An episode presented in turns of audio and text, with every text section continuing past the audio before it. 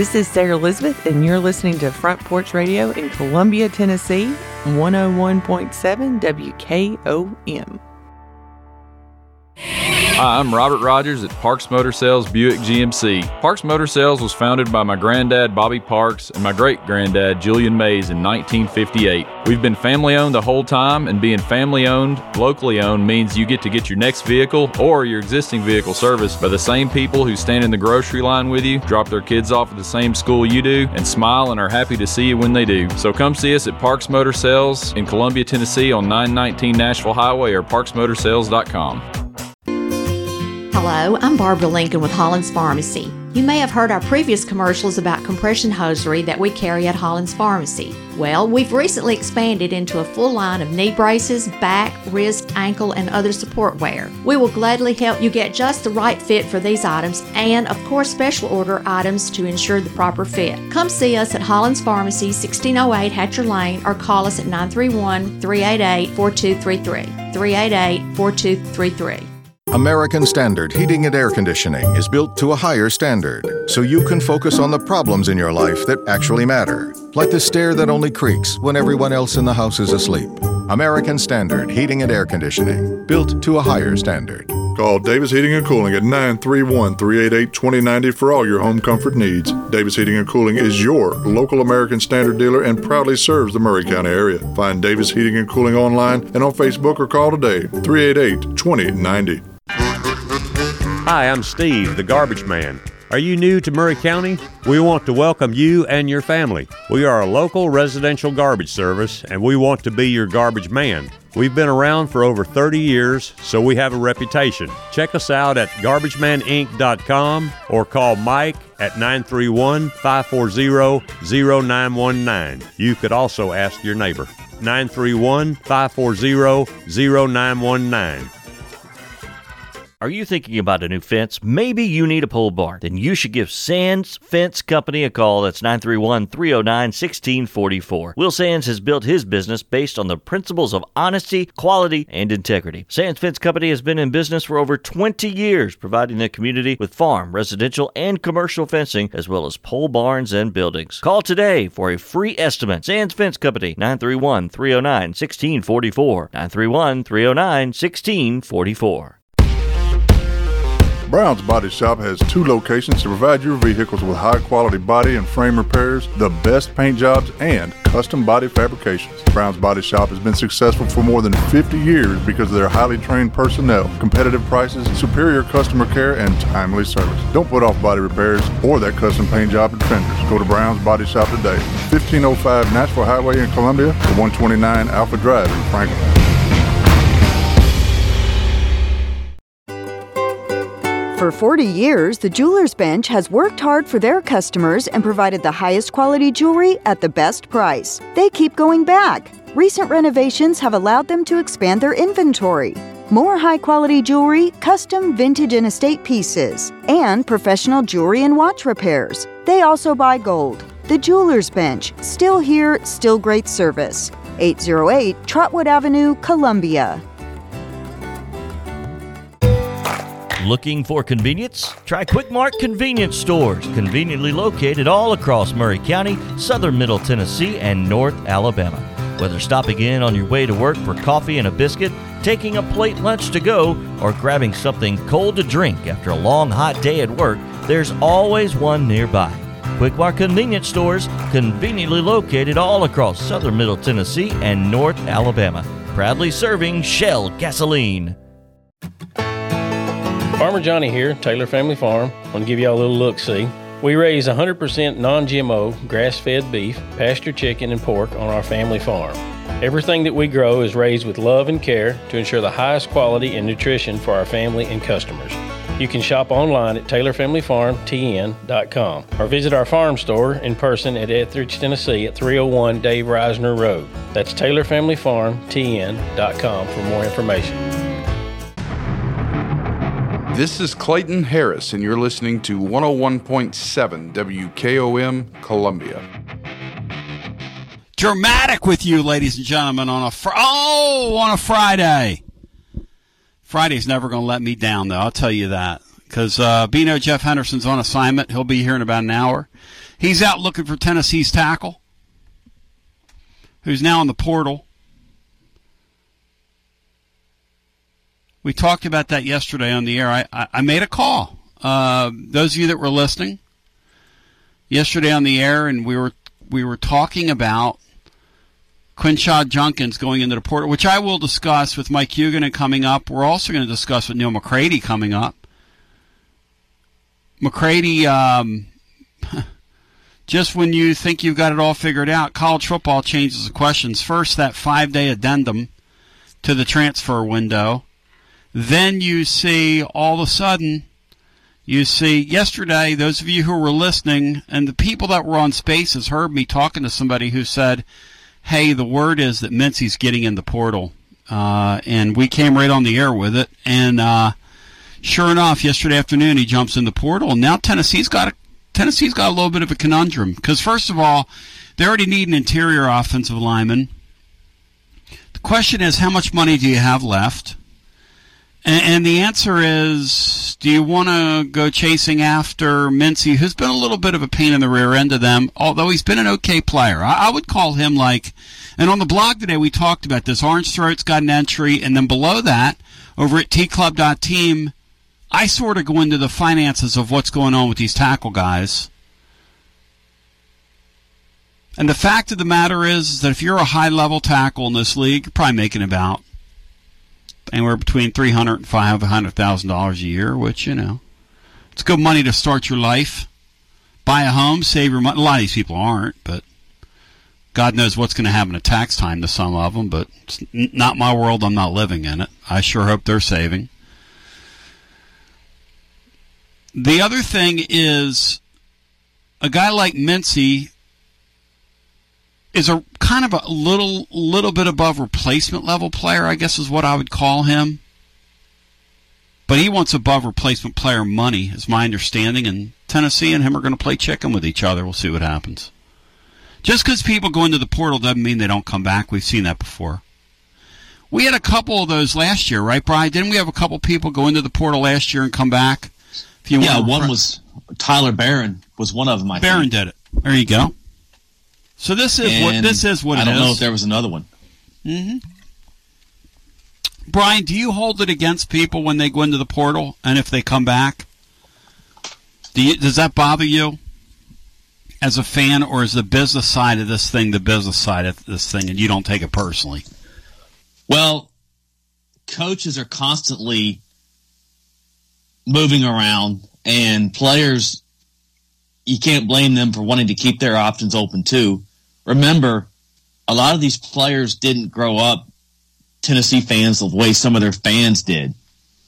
Yeah, like Except Mincey a started in. Florida. They didn't. Yeah. They yeah. That's right. So you have to sort of look at it differently in that perspective than, well, he should. He's a he's like a ball like me. No, they're they're different. They're not the same. So the whole deal is uh, going to be interesting. It's always been interesting. Uh, our head coach is getting some pressure on him from the people that spend the money and write the checks regarding and, and Orange Throat wrote this today. We we italicized it in the blog today, but if you want to look at it, go look at it. We we we call it like it is in real time here. I don't. I'm beholden to no one uh, except you. Uh, the folks that market their businesses and their goods on this show, and trying to help my community be better. But I'm not here to kiss somebody's tail. Never have been. From that perspective, uh, the head coach is getting some a lot of blowback on this Elarbee guy, who they just don't develop young players, or they swing and miss on guys, and he's getting a lot of pressure. The problem is this Elarbee guy's like his best friend in life, so that's going to be an interesting thing to watch develop here. I'm just telling you what's going on behind the scenes. You can choose to believe that or not. It is what it is. Mike Huguenin, our Friday date's going to join us. We'll get in with him. You know, Elarbee, they're getting some pressure at a time where there there goes another, there goes a starting tackle out the door. Now, now we know what happened with the kid that's you know at Colorado, and we know they probably planned on plugging him in, and Mincey knows that. Hey, Mincey's looking at that, going, "Hey, wait a second here. in, in his mind, this is how everybody is. In his mind, he's gone, now I played as much as I could last year, and I started and didn't get a quarterback hurt. Played okay. You're going to give him $700,000. These guys all have the internet, see. This is not 30 years ago. These guys all know. And even back then, people knew. Somebody showed up with a shiny new car and this, that, and the other. At any rate, we'll get into it. 865 200 5402. Mike Huguenin joins. Neal McCready joins. Bino will be by an hour or two. Sam Herder as well. It's a stacked and packed Friday with you. 865 200. Don't, well, I just give a number out at a reflex. I don't want a phone call. We're, we're, we're going to talk to some people. We're going to try to get to the bottom of this. What is Quinshon Judkins? What is his angle? Is he really? Is he really going to go to Auburn? God, let's see if I can trigger McCready over Ravano Freeze. It's going to be so much fun. Ravano Freeze. And then this Mincey thing, you know, I'm to make a couple calls here myself. This this Mincey thing is, uh, I mean, what in the world, man? But I guess if the guy can find somebody to pay him, so be it. Tens at twos, twos at tens, and then there's me as we continue on the other side after this. This is Coach Devin Simler from Columbia Central Baseball. You are listening to 101.7 WKOM in Columbia, Tennessee. Alert, alert! Columbia Chrysler Dodge Jeep Ram has a huge announcement. We're expanding our service center to get you in and out quicker than ever. That's right, five new service bays to get your vehicle back on the road. Don't drive a Chrysler, Dodge, Jeep, or Ram. It doesn't matter. Our certified technicians are trained to work on all makes or models. More service, less time. Only at Columbia Chrysler Dodge Jeep Ram. Family owned and operated. You can count on us. This is Dr. Dominic Mancini from the Dr. Gill Center. If your car was damaged in an auto accident, chances are you'd fix the car. Why wouldn't you give that same attention to yourself? Untreated whiplash injuries of the spinal column may lead to conditions such as headaches, numbness in the arms, neck and back pain. The doctors at the Dr. Gill Center specialize in detecting and treating such injuries from an auto accident. Accident consultations are free. Call me painfree.com or call 615 551 9224. In today's uncertain world, you can never be too careful about your family's financial future. That's why the Parker Group, a part of Baird's Private Wealth Management, is offering a free second opinion on your financial plans. Let us review your current plan and we will identify any gaps and offer suggestions to improve it. Please call the Parker Group at 931 548 3737. That's 931 548 3737. Robert W. Baird and Company Incorporated does not offer tax or legal advice. Hi, Jimmy here for Columbia Ace Hardware. Columbia Ace Hardware now carries Magnolia Home by Joanna Gaines paint. Now their premium quality and huge selection of colors will be right in your neighborhood. Along with the award-winning service and advice Columbia Ace has always provided for your paint projects. Around the block, what you need in stock, with people who know their paint. Columbia Ace, the helpful place. Ace is the place with the helpful hardware, folks. Hey, this is Derek Ransom with 10 Pin Alley, voted number one family entertainment center in Maury County. We offer 32 bowling lanes, giant arcade, laser tag, bumper cars, and a full cafe and bar menu. We also specialize in group events, kids and adult birthday parties, company parties, sports team parties, and holiday parties. We're located at 322 East James Campbell Boulevard in Columbia. Call us today at 931 381 Bowl or visit us at 10pin.com. 10 Pin Alley, it's where the good times roll.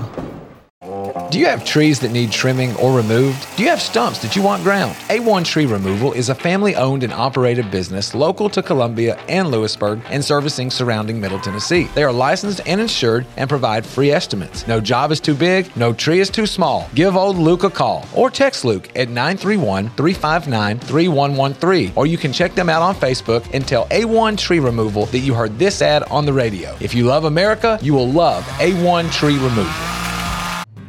Hi, it's Terry from Tillis Jewelry. Our customers know us for our one of a kind custom jewelry, and this year we've outdone ourselves with the TJ Collection Christmas Edition. Feast your eyes on the Deco line, featuring a modern twist on the lovely Art Deco style. You won't be disappointed. We guarantee you'll love everything about the TJ Christmas Edition. Stop by Tillis Jewelry on Columbia Square, where the best surprises come in small, beautifully wrapped packages. Happy holidays from Tillis Jewelry.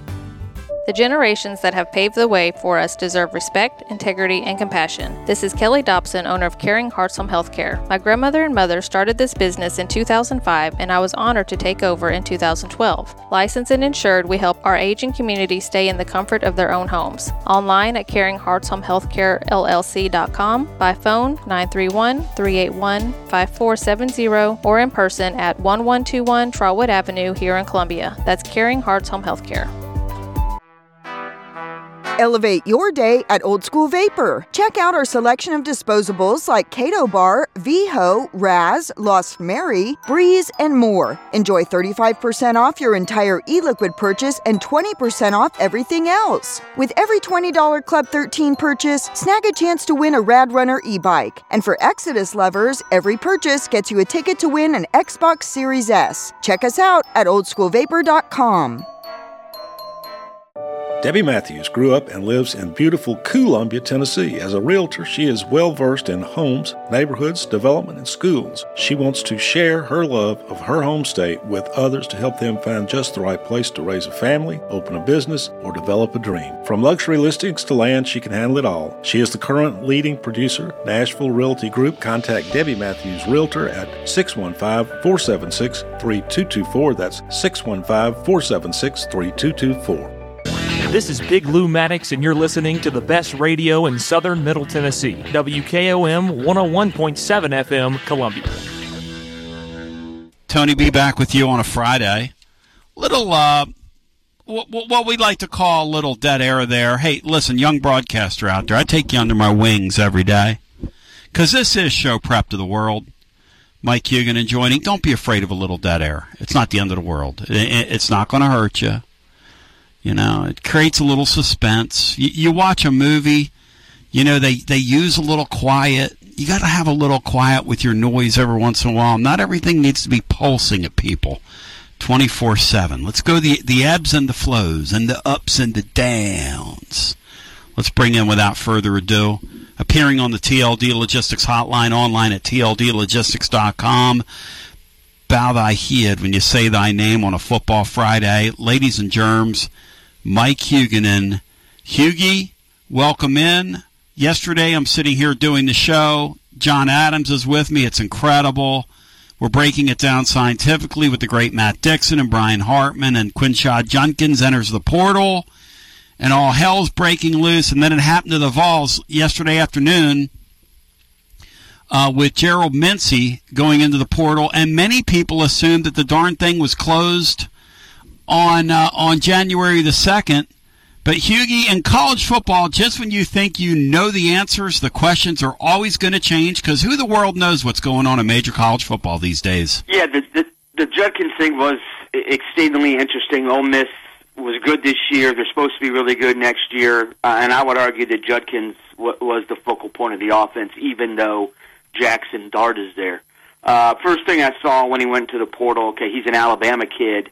Uh, he went to Pike Road High, which is, I think, either near Birmingham or Montgomery. I'm not sure which one. It's about 20 miles outside of one of those two cities. I think it is Montgomery. So, um, oh, he's going to Alabama or Auburn. Uh, and then I'm thinking, man, I'm not sure Alabama needs a running back. Auburn does. So th- there's, but I still, you know, the the way Ole Miss is bringing in portal players, which means the way Ole Miss is spending money on portal players. Uh, I'm a little bit surprised they're letting a key member of the team leave. But they're not going to let him leave, right? I mean, that, that's kind of the point. But here, here's the rub, right? So I'm talking to some people yesterday and just trying to trying to get some backstory. And you know, when you've been doing something as long as you and I have, you can pick the phone up, and call somebody. It's a it's a resource that that we have if you've done your job and people trust you. Um, so I'm calling around, and, and I find out basically during one of my commercial breaks yesterday when this thing was happening that uh, the deal with running backs in this market is that they're devalued. It's like it's like the NFL. Correct. And, and, and he's the best player in the seen- portal. Yeah, that's right. That's right. They are more seen as okay. There, there's a. I, I think the, the like like the NFL payroll. i If we're spending ten percent of our offensive budget on running backs, that's fine. We're not spending twenty percent because there's a lot of those dudes out there. Um, and it goes back to if your offensive line, you know, Judkins is really good. Um, Travis Etienne left Florida for Georgia. He's really good.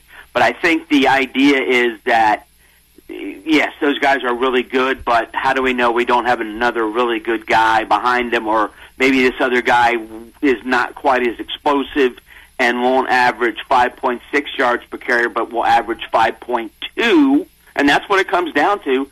We're not doing that, and I think they're following the the example set by NFL teams. There are a lot of running backs out there, um, even at lower levels. Um, all you got to do is in the SEC is look at Cody Schrader from Mizzou, and granted that's not an everyday occurrence, but this dude was playing Division two football and led the SEC in rushing. There's a lot of running backs out there, and, and schools, just like NFL teams, are not going to overpay for running backs. They're a dime a dozen. But, but, but, this kid's a special player. Like you just said, it, it, fir- first of all, immediately he becomes. I don't even. I don't even look at the portal rankings. I have no idea what's what because rankings are about as subjective as they come. But if that guy's not the number one player in the portal, who would be? He's got to be, now, right? Yeah, right now I think he is. Okay. Um, back to back 1,000 yard seasons. Actually ran for more yards as a freshman.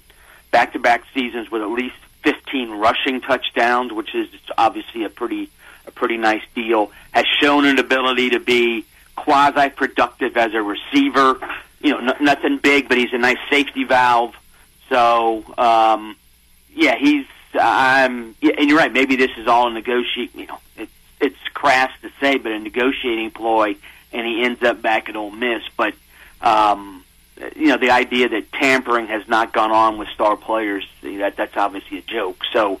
Um, I'm assuming that Judkins' people have had conversations with uh, folks from other schools.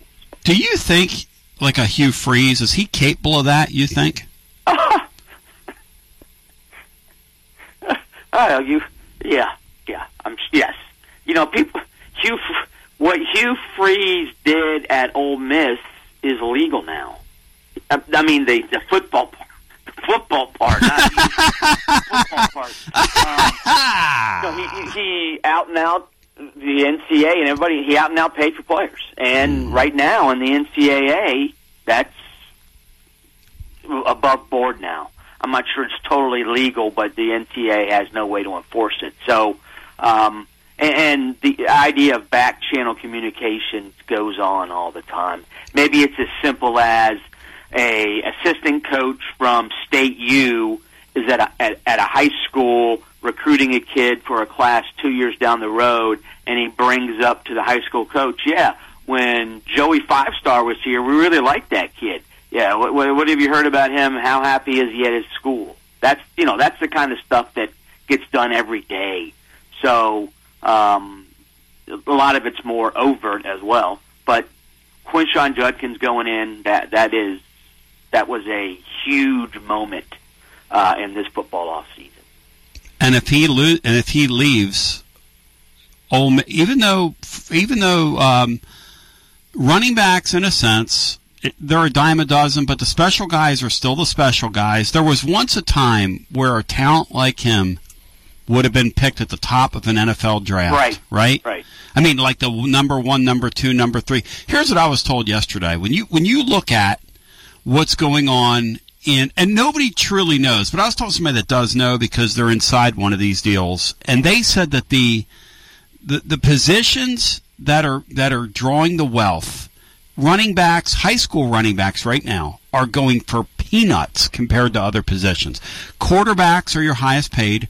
Cornerbacks, CBs, are drawing a lot of money. Offensive tackles are drawing a lot of money, and edge rushers are the premium Yeah. positions, and that's it. Th- those are the guys that are making the money on these the teams. edge rusher aspect and, and stud defensive tackles aren't doing too bad too badly either. Um, but it is interesting about Judkins. You know, he got there as a freshman, uh, and Ole Miss had Zach Evans, and he outrushed Zach Evans. And then Evans is now uh, in the NFL.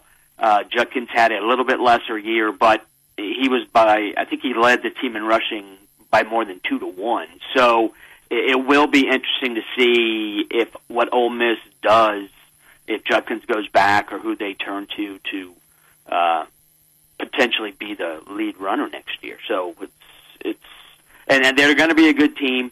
They've done really good work in the portal bec- because Kiffin has to because Yep. he's not a, a great recruiter, high school wise. But yeah, that's it was extremely interesting news um, in the middle of a week when everybody was focused on Michigan, Washington. All of a sudden, what? Quinshon Judkins is in a portal. Oh my! Yeah, and and even and even if the portal's still open, it's like, what are we? I, I thought this thing uh, that that sport continues to fall forward. The ratings for that first playoff, and of course, the ratings for the second playoff game would have been immense if a lot of people didn't fall asleep like myself. Yeah, that was. Uh, what are they doing? Why would you start a game at nine thirty Eastern time? Uh, uh, I mean, who does that? The NFL doesn't do that in the playoffs, Hugie. That's silly. I think it was more like nine ten or something. Still but silly. It, it's still the it's because the the Rose Bowl has to start at five, and you know, and Why? because the Rose Bowl get gets what it wants. Why? I actually saw a bunch of people writing uh, on Tuesday and Wednesday.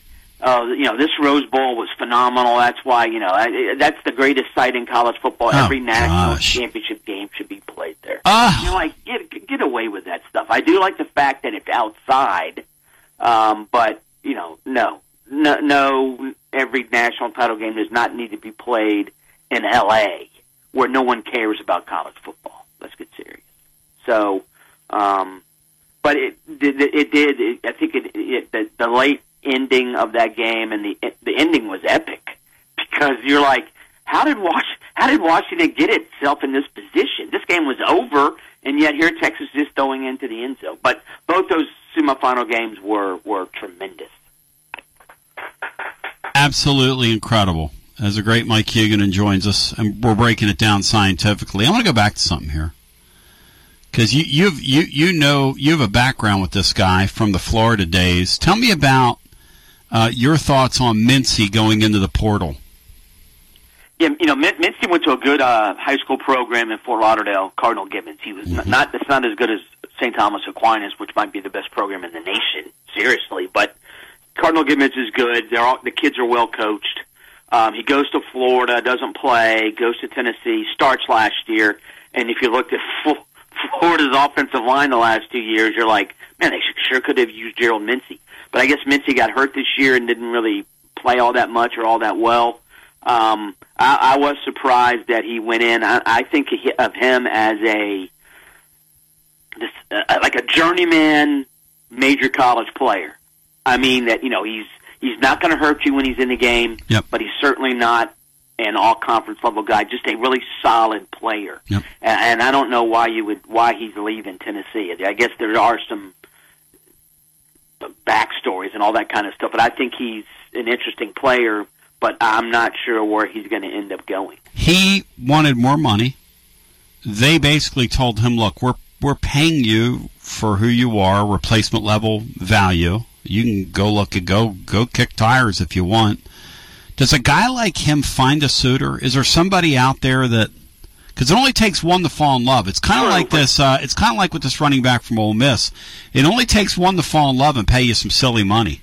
But the one in Judkins' situation, it appears that that school is Auburn Interesting. for a lot of reasons because he's an Alabama kid and Auburn needs a running back. Interesting. But Mincey, again, Mincey to me, it seems like he's, you know, he's not an elite offensive lineman. He's not a very good offensive lineman. He's a he's a he's a jag offensive lineman, just a guy offensive lineman. Yep. Meaning, Yep. you, you, you, you, you, he's he's a solid he's a solid starter.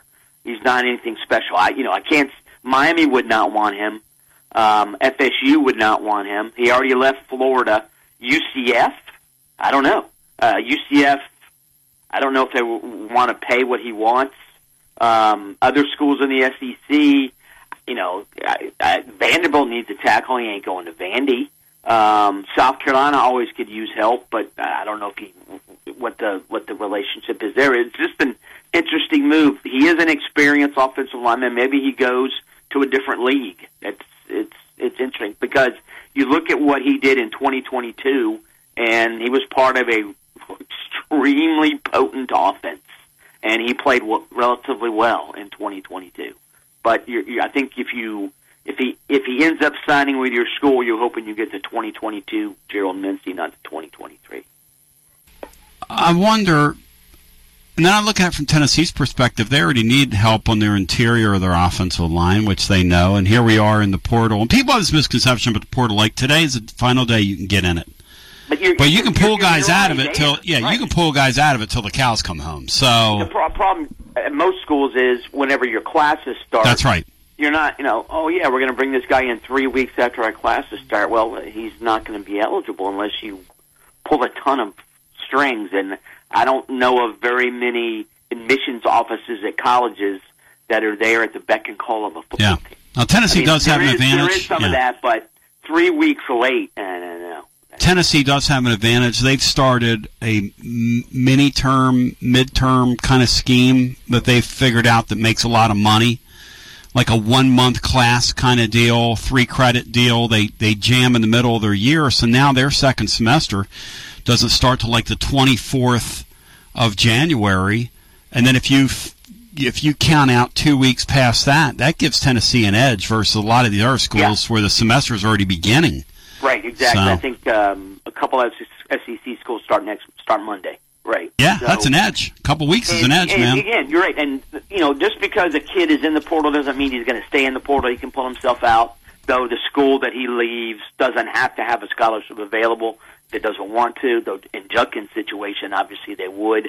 But yeah, you could you could have gone into the portal December seventh and sign with a team tomorrow.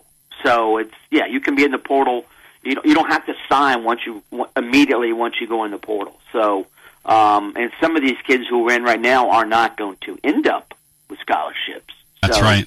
That's something to, to follow. You know, Several hundred. think- Yeah, sev- Mincey will end up somewhere, but sometimes, yeah, you know, you you like to hear, you know, bet on yourself. Well, sometimes when you bet on yourself, you lose.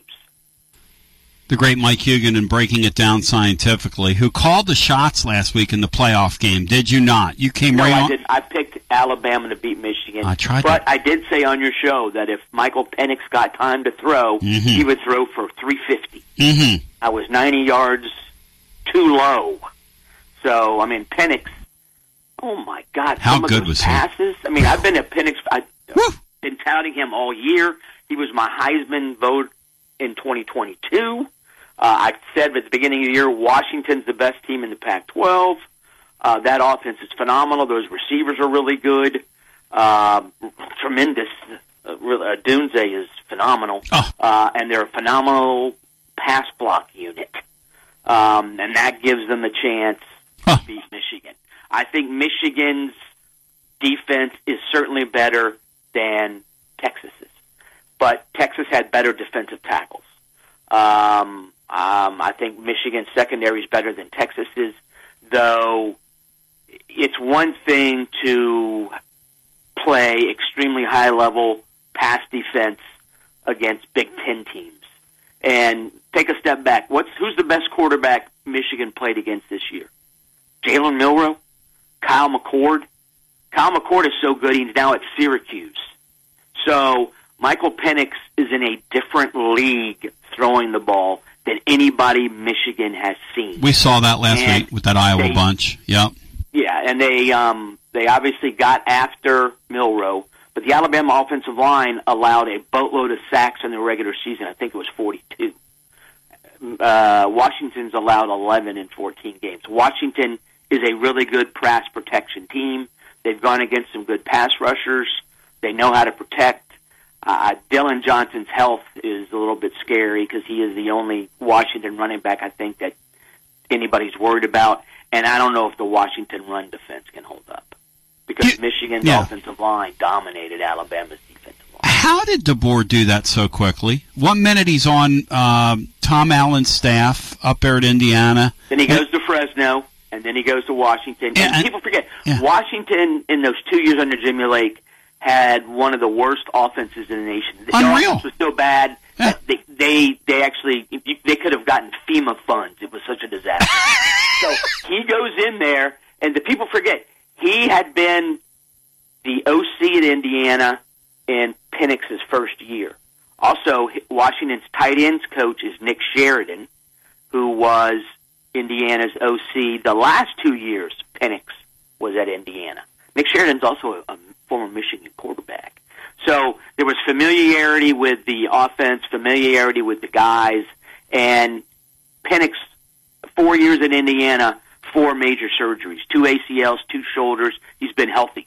Uh, but DeBoer, you're, you're right. I mean, do, do people realize how bad Washington was two years ago? And now they're playing for a national title with a, I would argue, like a 45% chance to win. Because that offense, I mean, if you're a wide receiver or you're a quarterback, wouldn't you be like, that's the school I want to play for? Because this isn't that run and shoot stuff, man. This is, I'm running pro patterns. And I'm throwing pro deep balls. I mean, it's incredibly fun to watch. They're really, really good, and and now Tennessee has one of those special guys. You know, there's Tennessee ties all over the place here. Nick Sheridan was here, uh, started started his coaching career here.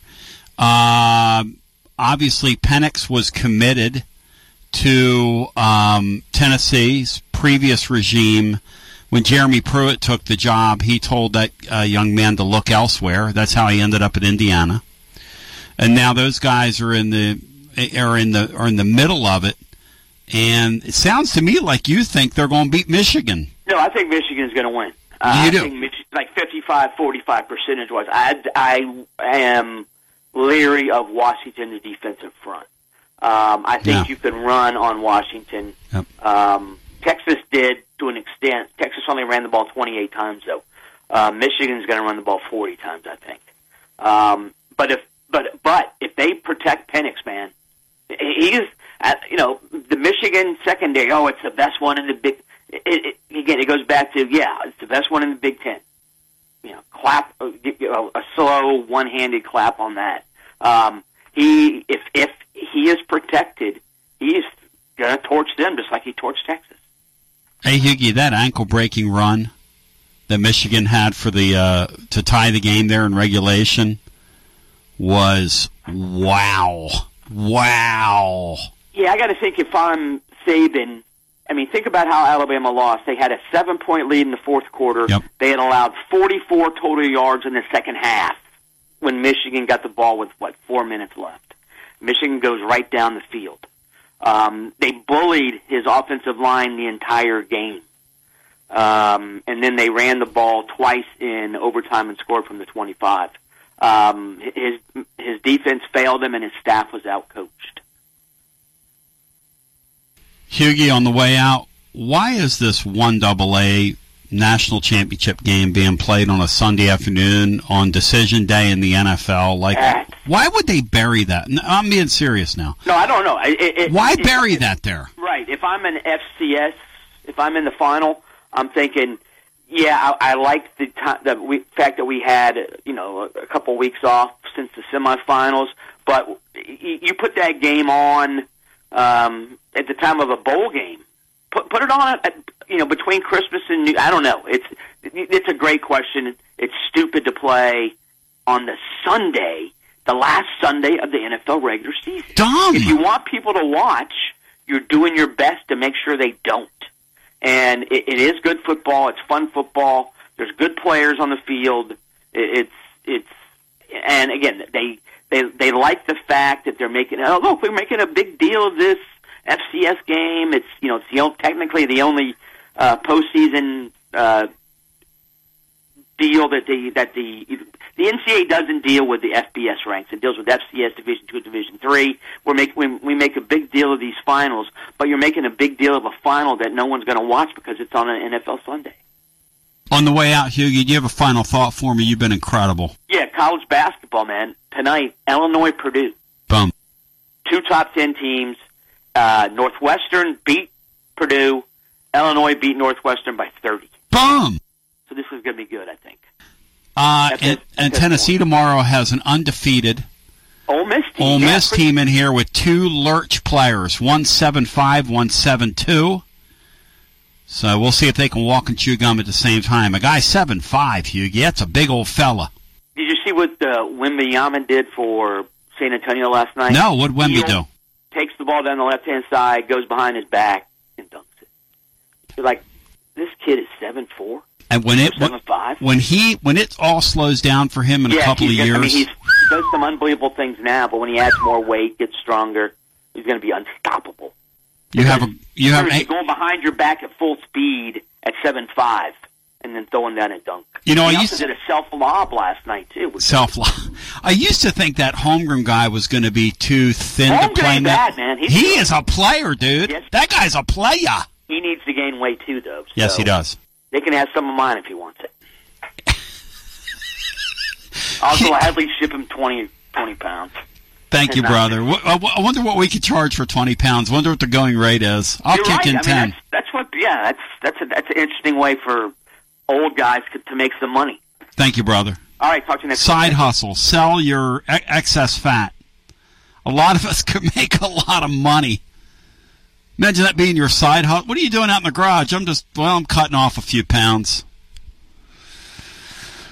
What's that thing they do where they put the scope in there and they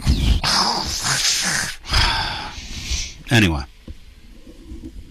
Do you remember that, Bry, what that procedure's called where they put that thing? They, uh, you had a sponsor that did that. I know. What do they call it. Bry? That that was the It's like- call, cool scu- sculpting or something. Some and then, kind of body scaping or something. yeah, body and then they do some kind of, but they also do some kind of thing where they take a wand and they put it in. Anyway, uh, people tell me this show's silly, off-putting, and unprofessional. I have no idea, but on the other side, we're gonna get the scoop on what's going on with this Judkins guy and this Ole Miss team that's in town tomorrow. We'll be on with Garza Law Tennessee basketball overtime when that one concludes. The Vols with a pretty challenging game tomorrow. You know this. th- th- This uh, Ole Miss team is well coached. Mark Griffin breaks them down today, uh, statistically and otherwise. Over at tclub.team and Griff's three pointers, we continue with more. As joining the show, Neal McCready after this. This is Coach Tredaris Golf from Columbia Central High School football. You are listening to 101.7 WKOM in Columbia, Tennessee. Hi, I'm Robert Rogers at Parks Motor Sales Buick GMC. And I'm Michael Parks Lawrence at Parks Motor Sales Buick GMC. Together, we're Mr. Bobby Parks' grandsons, and we run his dealership, and we are glad to be part of our local community. Being family owned and operated, we invest heavily in our community. We do things like sports teams, schools, bands, you name it. We try to help everybody we can. The reason why we do this is because we all love this community. So come do business with us, your neighbors, at Parks Motor Sales in Columbia, Tennessee, right off Nashville Highway, or at parksmotorsales.com. Hello, I'm Barbara Lincoln with Hollins Pharmacy. You may have heard our previous commercials about compression hosiery that we carry at Hollins Pharmacy. Well, we've recently expanded into a full line of knee braces, back, wrist, ankle, and other support wear. We will gladly help you get just the right fit for these items and, of course, special order items to ensure the proper fit. Come see us at Hollins Pharmacy, 1608 Hatcher Lane, or call us at 931 388 4233. 388 4233. American Standard Heating and Air Conditioning is built to a higher standard so you can focus on the problems in your life that actually matter, like the drywall that somehow isn't. American Standard Heating and Air Conditioning, built to a higher standard. Call Davis Heating and Cooling at 931 388 2090 for all your home comfort needs. Davis Heating and Cooling is your local American Standard dealer and proudly serves the Maury County area. Find Davis Heating and Cooling online and on Facebook or call today 388 2090. Hi, this is Steve, the garbage man. Y'all have heard me talk in the past about Packer, our mascot dog. Well, I have some sad news about Packer. She recently crossed over the Rainbow Bridge to join our other beloved pets of the past. Packer lived out her final days on our farm in Water Valley. She had a great 14 years of life after being rescued by Don from being thrown away as a pup in someone's garbage. Rest in peace, Packer. Are you thinking about a new fence? Maybe you need a pole barn. Then you should give Sands Fence Company a call. That's 931 309 1644. Will Sands has built his business based on the principles of honesty, quality, and integrity. Sands Fence Company has been in business for over 20 years, providing the community with farm, residential, and commercial fencing, as well as pole barns and buildings. Call today for a free estimate. Sands Fence Company, 931 309 1644. 931 309 1644. For 40 years, the Jewelers Bench has worked hard for their customers and provided the highest quality jewelry at the best price. They keep going back. Recent renovations have allowed them to expand their inventory. More high quality jewelry, custom vintage and estate pieces, and professional jewelry and watch repairs. They also buy gold. The Jewelers Bench, still here, still great service. 808 Trotwood Avenue, Columbia. Hello, my name is Connor Mims. My wife Bradley and I live in Columbia, Tennessee, in Riverside. I am a deck and porch builder, and my wife is a second grade teacher at Riverside Elementary. My specialty is designing and building elegant and comfortable porches and decks. Let me work with you to design and build the porch or deck of your dreams. Give us a call today from our website, mimsmodernlandscape.com. That's mimsmodernlandscape.com, and check out what we have to offer. Thanks. This is Trey Adcock with Dixie Equipment Sales and Rental. We sell ASV and Wacker Neuson equipment. We also rent a wide variety of compact equipment in the Middle Tennessee area. Come see us. We are located in Columbia, Tennessee at 200 East 16th Street. You can call us at 615 969 0118 or visit our website at www.dixiediesel.com. We have been in business for over 42 years and we would love to help you turn your project into reality. The traditional first year anniversary gift is paper. Yay! Envelopes. The traditional 10 year anniversary gift is tin or aluminum. Are there sardines in here? And the 20 year anniversary gift is the chance to win up to a million dollars. Now that's what I'm talking about. It's our anniversary, but we thought about what you'd want. The new 20th anniversary Jumbo Bucks instant games from the Tennessee Lottery. Game changing fun. Please play responsibly. And now for today's winning Cash 3 and Cash 4 numbers from the Tennessee Lottery. The first number is the number you just thought of. The second number is the number you would have picked. The third number is the day of your wedding anniversary. And the fourth number. They're only lucky numbers if you decide to play them. Cash 3 and Cash 4 only from the Tennessee Lottery. Game changing fun. Please play responsibly.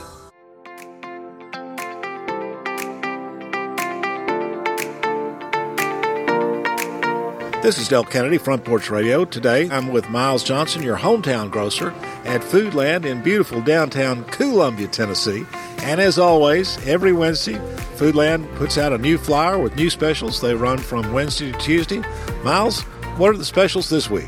Well, this week we have assorted pork chops for $1.69 a pound, chuck roast for $5.49 a pound, green cabbage for 59 cents a pound, Yoplait yogurt 2 for a dollar, Food Club soft drink 2 liters 99 cents, and Coca-Cola 6 packs uh, 4.99. All right, folks, Foodland, your hometown grocery store with your hometown grocer Miles Johnson in downtown Columbia, Tennessee. And guys who grill, Foodland's meat department is known as the best in the county. Miles, have a great week. You too, thank you.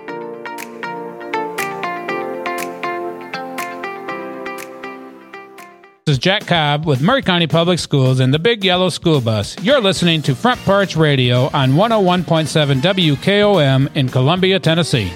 The great Neal McCready, ladies and gentlemen, is uh, is is what we call playing playing with pain today, which I can respect. He he's he's taken ill with the flu this week, and you know he he com- committed to doing this, and he's going to honor his commitment. I am not going to keep him on here a tremendously long time. But Neal, you've got a lot of great stuff going on, man. Talk to me about what you're into these days. Well, uh, I'm, I'm covering one of the more interesting football programs in the country right now, as you can probably attest to. Uh, it's always interesting with Lane Kiffin and, and Ole Miss, and, and this season was no uh, no difference. They as you probably are aware, went 11 and two. First time in Ole Miss history that they won 11 games in a single season. Um, they're going to finish somewhere between, I would guess, sixth and eighth in the uh, AP poll. I don't remember the last time that Ole Miss finished that high. Certainly not in the time I've been on the beat. Um, and then uh, they've had the Quinshon Judkins thing happen yesterday, which was both a surprise and not even remotely a surprise, all at the same time.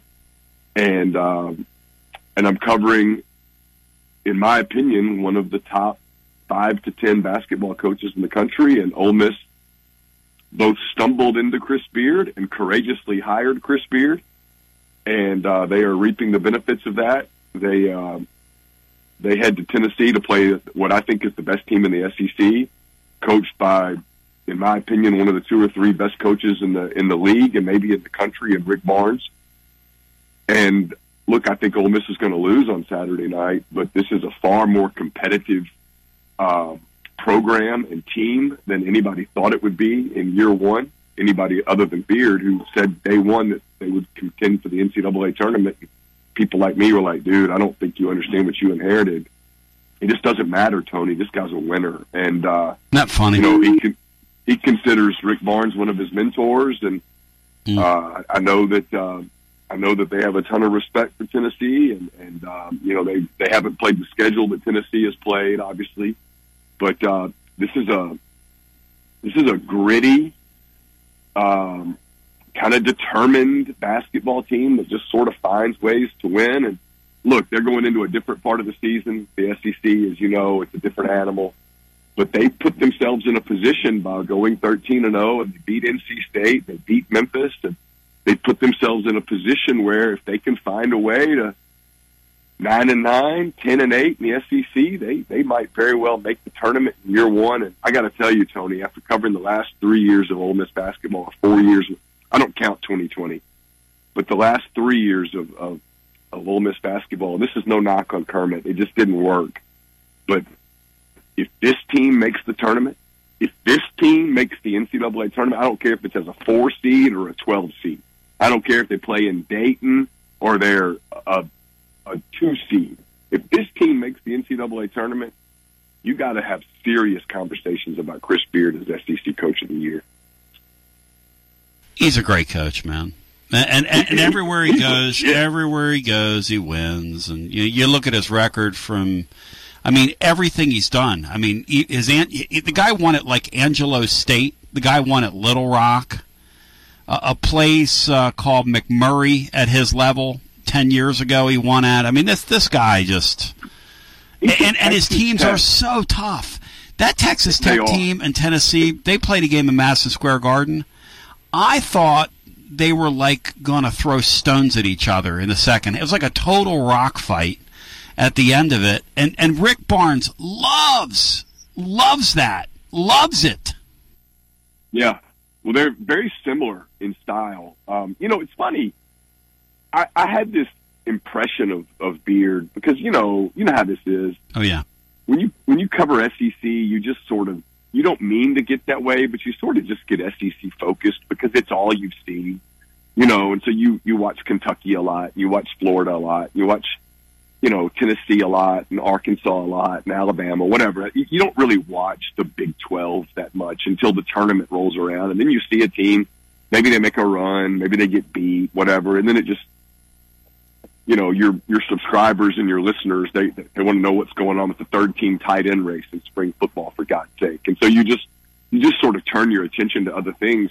And so I always had this impression of Beard as this gruff, rough, like you said, sort of rock fight sort of guy. And and his teams play that way, but he doesn't coach that way. Um, you know, I, I, I expected like this guy that was almost like a I don't know, like a a whirling dervish on the bench, and he's very calm. And his teams reflect that calm. They play with a. And this team hasn't been together very long.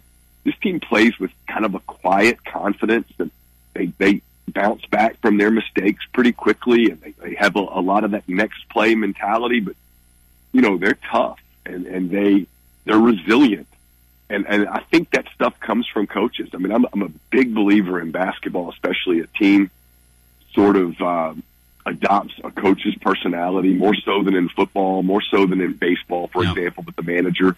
I just think with basketball, there's an intimacy with the coach player relationship. There's so much, you're, you're right there. Um, and, and man, it's, it's incredible just how quickly they've sort of adopted kind of his personality. Now look, they could go lose by 21 tomorrow night. Sure. And, and you'll be like, you know, that, that won't be a reflection on anything other than just how good Tennessee is because I think Tennessee's a title contender. Um, but it, it's it's wild. It's wild to watch kind of a guy build culture as quickly as, as he's begun to build it uh, in a program that you know last season was three and fifteen in the league, and, and they they were bad, and, and and the morale was low. You'd go to a game at, at the Pavilion at, at Ole Miss, and it was like a morgue. I mean, there was just it was We've been there, man. We we called it buzzball around here. Um, I, I got to ask you, as Neal McCready joins on, on the pro, your your guy Tyler Siski, who we had on a couple times, said this thing's going to be crazy. And I know you guys do the podcast together, and I'm going to let you yeah. tell the listener where they can find all that stuff. And the thing that the, the Judkins thing you just said was both unexpected and expected. I, I'd like you to expound upon that, and and where in there are because as you say, the, in the SEC there are no secrets. So where in there are the are the fingerprints of Reverend Freeze? If you could just touch on some of those things. Oh, I don't know. I'll start on the end of it first. Uh, I don't know that there are any fingerprints from Freeze, and if there are, I don't have a problem with that. Everybody tampers. Um, Yes. You know, Ole, Ole Miss tampers. Your your partner calls it portaling, is what he that, that's his term for it. Yeah, everyone calls it pre-portaling. I don't know why we can't just call it what it is. It's tampering with the roster. It's the reason, you know, in the NFL you, you can't get away with it because if you get caught, Yep. you'll lose draft. You'll lose draft picks. Yep. in, in college, if you get caught, nothing happens. I mean, some coach might say something on social media or something, but nothing's going to happen. So, I mean, Tennessee tampers and Tennessee's roster gets tampered with.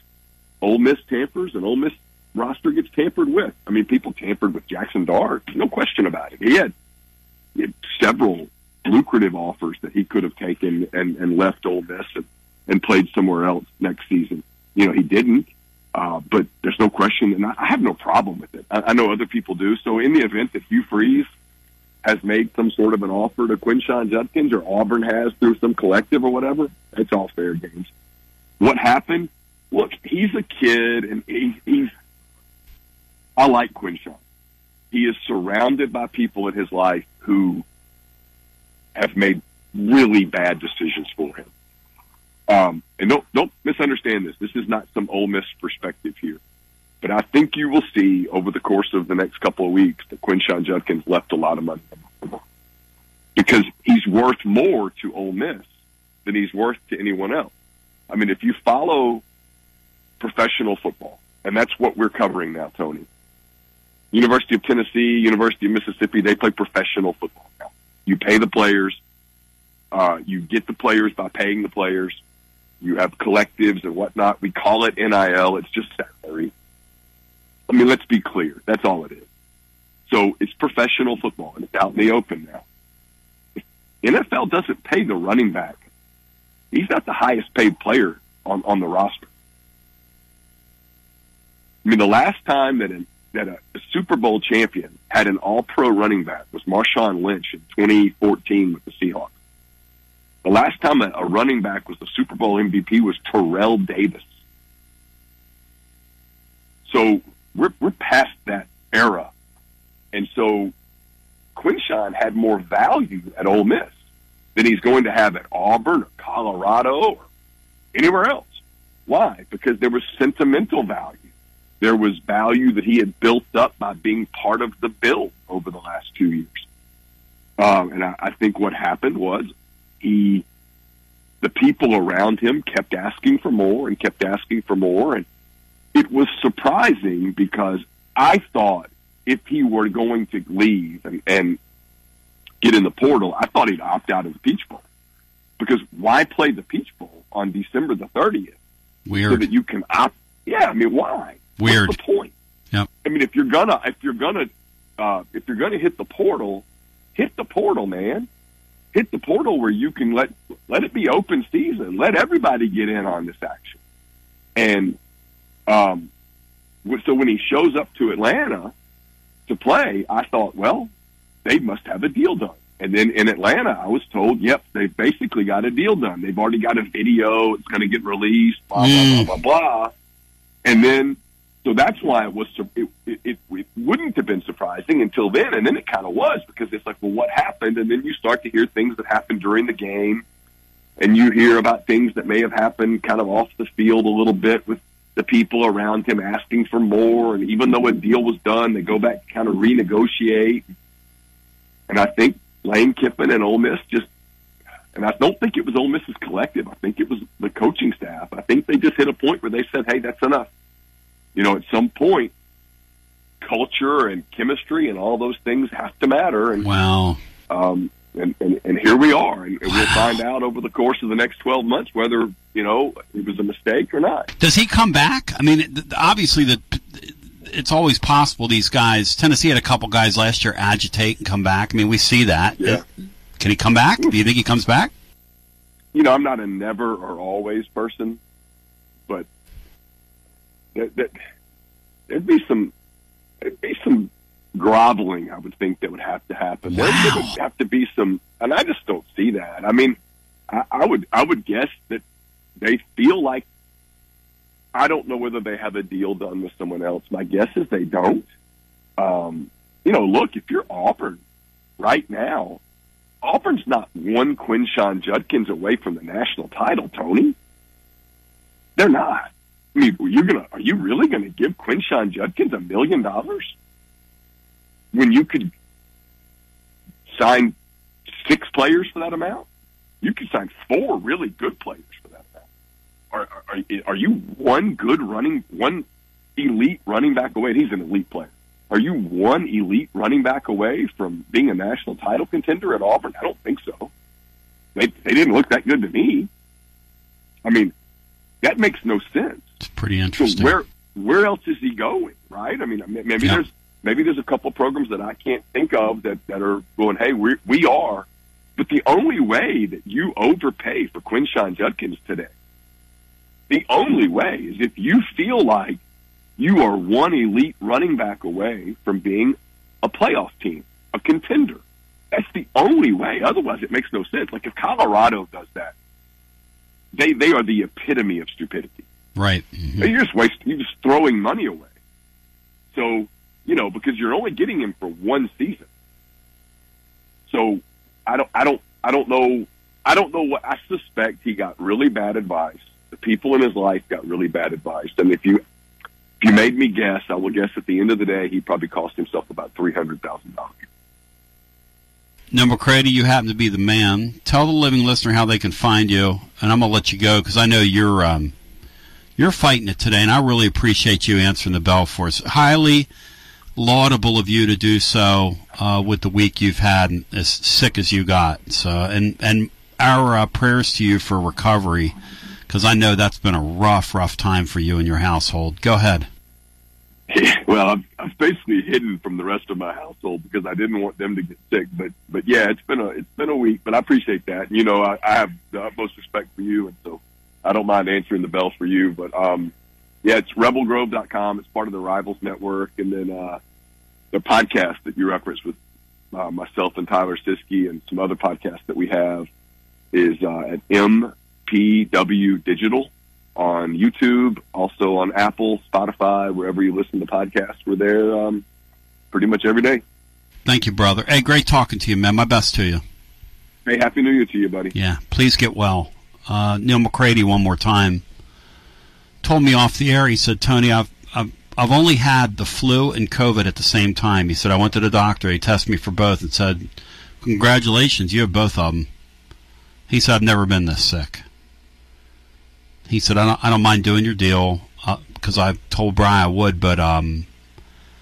And, and I told him, I said, "Look, I mean, we'll, we'll we'll cut this thing short. That's rough. So be careful. There's a lot of stuff going around right now. Just yeah, I like when you go to like a store or whatever, and people have to stand right on top of you. Brian, have you noticed that? You go to a store, you go somewhere, and people get right in your face. It's like, what are we doing? Well, it's you also have longer lines out there too. It's some of it can't really be avoided. Well, that's a good point too, Bry. We come back on the other side. Those of you that are like close talkers and space invaders, with the spacey invades, he gets high on you. But if there's like nobody else behind you, I don't. You know, I understand. All right, let's come back on the other side. Bino joins the show, but continue to listen anyway. Doesn't sound like Judkins is coming back to Ole Miss, and I'll be honest with you, it doesn't sound like Mincey's coming back to Tennessee. People I talked to, they're not good chasing after that guy, which is really strange. We'll get Bino's thoughts on all So, this. who and more. misses who more? Oh, yeah. Well, Judkins is the This is Trip Stoltz with Columbia Ace Hardware. I love listening to 101.7 WKOM FM, Columbia, Tennessee. Celebrate you with a new vehicle from Chrysler Dodge Jeep Ram of Columbia. We have a huge selection of new vehicles waiting for you. We're talking cars, trucks, and SUVs. And if you're in the business of selling your vehicle, we've got you covered. We'll buy from you even if you don't buy from us. At Chrysler Dodge Jeep Ram of Columbia, we're locally owned and operated and proud to serve our community as the largest CDJR dealership in Tennessee. Find your new ride today when you visit Chrysler Dodge Jeep Ram of Columbia. Hello from the Tillis Jewelry family. We want to extend our heartfelt thanks to all of our wonderful customers who trusted us to provide perfect gifts this holiday season. It's time for us to take a short holiday break from December 30th to ring in the new year, and we'll be back open on January 9th.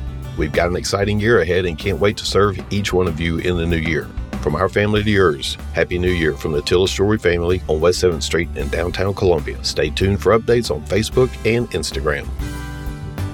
Do you suffer from knee pain? Is it painful to walk or perform your day to day activities? If so, we have great news at the Dr. Gill Center. We can relieve your knee pain fast and easy with no downtime and no surgery. The FDA has approved a new non surgical treatment for knee pain, and it's covered by most major insurance, including Medicare. This treatment has helped millions of people across the nation. Call today to see if you qualify for a free consultation and get back to a pain free life. 615 551 9224. Brown's Body Shop has two locations to provide your vehicles with high quality body and frame repairs, the best paint jobs, and custom body fabrications. Brown's Body Shop has been successful for more than 50 years because of their highly trained personnel, competitive prices, superior customer care, and timely service. Don't put off body repairs or that custom paint job at Fenders. Go to Brown's Body Shop today, 1505 Nashville Highway in Columbia, to 129 Alpha Drive in Franklin. Looking for convenience? Try Quick Mart Convenience Stores, conveniently located all across Maury County, southern Middle Tennessee, and North Alabama. Whether stopping in on your way to work for coffee and a biscuit, taking a plate lunch to go, or grabbing something cold to drink after a long hot day at work, there's always one nearby. Quick Mart Convenience Stores, conveniently located all across southern Middle Tennessee and North Alabama. Proudly serving Shell gasoline. Hey, this is Derek Ransom with 10 Pin Alley, voted number one family entertainment center in Maury County. We offer 32 bowling lanes, giant arcade, laser tag, bumper cars, and a full cafe and bar menu. We also specialize in group events, kids and adult birthday parties, company parties, sports team parties, and holiday parties. We're located at 322 East James Campbell Boulevard in Columbia. Call us today at 931 381 Bowl or visit us at 10pin.com. 10 Pin Alley, it's where the good times roll. This is Mark Curry at the Trailer Store. We are a local family owned business. Every day I work with my wife Susie, my mother Becky, and my son Justin. We offer a full line of lawnmower trailers, utility trailers, stock trailers, and a full line of trailer parts. We also offer service. Come see us at 1021 New Lewisburg Highway. Call us at 931 381 2795. That's 931 381 2795. Hey, this is Trip Stoltz, owner and manager of Columbia Ace Hardware. Football season is here, and that means tailgating starts now. Come see us at 112 East James Campbell Boulevard and let us help you get your backyard game ready. We are open Monday through Friday from 7 to 7, and on Saturday from 8 to 4. Go Vols! Ace is the place with the helpful hardware, folks. I am Jack Blackstone. And I'm Emery Blackstone. Together, we are Greenway Tech Repair. Tired of slow computers, cracked phone screens, and fancy home electronics you don't know how to use? We can help. We provide local on site services as well as remote troubleshooting for any job, no matter how large or small, from computers and laptops to mobile devices and home electronics. We Blackstone brothers are eager to serve our community. Find us on Facebook at Greenway Tech Repair or by phone at 931 388 2691. That's on Facebook at Greenway Tech Repair or by phone at 931 388 2691. Hey, this is Seth Moss at Tennessee Valley Equipment, a premier FAE Prime Tech, Bandit, and Surex dealer. We are your dealer for all of your land clearing and forestry mulching needs. We sell equipment, provide repair service and parts along with a rental fleet of mulching equipment. We also offer mulching teeth, blades, and sharpening. Our number one priority is getting you up and running as quickly and affordable as possible. Tennessee Valley is located at 300 Santa Fe Pike in wonderful Columbia, Tennessee. Stop by or give us a call today at 931 981 9812. Don't let pain keep you out of the game. Maury Regional Physical Therapy's experienced team of therapists can help you recover from surgery, injury, or illness by designing a plan that meets your unique needs. We utilize state of the art equipment and proven techniques to help you get back to doing the things you love. Schedule a consultation at any of our convenient Southern Middle Tennessee locations by calling 931 380 4014. Maury Regional Health, where clinical excellence meets compassionate care.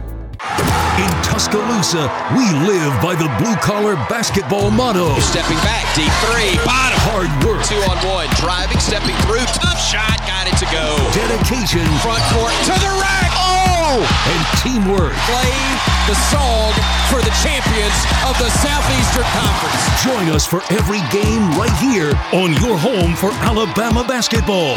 Right here, Saturdays on WKOM 101.7 FM. Get ready for a shopping experience like no other at Old School Vapor. We carry a huge selection of disposables from Cato Bar, Vho, Raz, Lost Mary, and Breeze. We've got it all. Enjoy a whopping 35% off your entire e liquid purchase, 20% off everything else. Plus, discover the largest legal cannabis selection in the state, along with a variety of Kratom, Kava, and glass products. Check us out at oldschoolvapor.com. Debbie Matthews, realtor, and her husband Jason, who is a pro songwriter, also own a music publishing company. They live in historic downtown Columbia with their dogs. Dog rescue work is their passion project. They consider Middle Tennessee their backyard, and their lives are full of all things Tennessee. Debbie says there is no greater honor than to help someone find a home. To be trusted with that job, there is no greater privilege. Call Debbie at the Nashville Realty Group 615 476 3224 615 476 3224. This is Clayton Harris, and you're listening to 101.7 WKOM Columbia. My name's TB. I live on the second floor. Back with you. Bino Jeff Henderson's in the house. If you want to jump in, and Bino's joining us fiber optically because he's now in search of, ladies and germs, he is in search of an offensive tackle and a guard, and Bino's decided to hop right in his automobile and take it upon himself to hit the open road. So, Bino, that's laudable and commendable on your part. And uh, welcome in on this Friday, Beanstar. I've missed you, my man. I've missed you. Tony, I appreciate you letting me join in route here, and uh, I've I've been unsuccessful in so far in finding a player uh, in either Jellicoe or Corbin. Uh, but we're we're venturing on, maybe somewhere between Cincinnati and Indianapolis. I'll find who we're looking.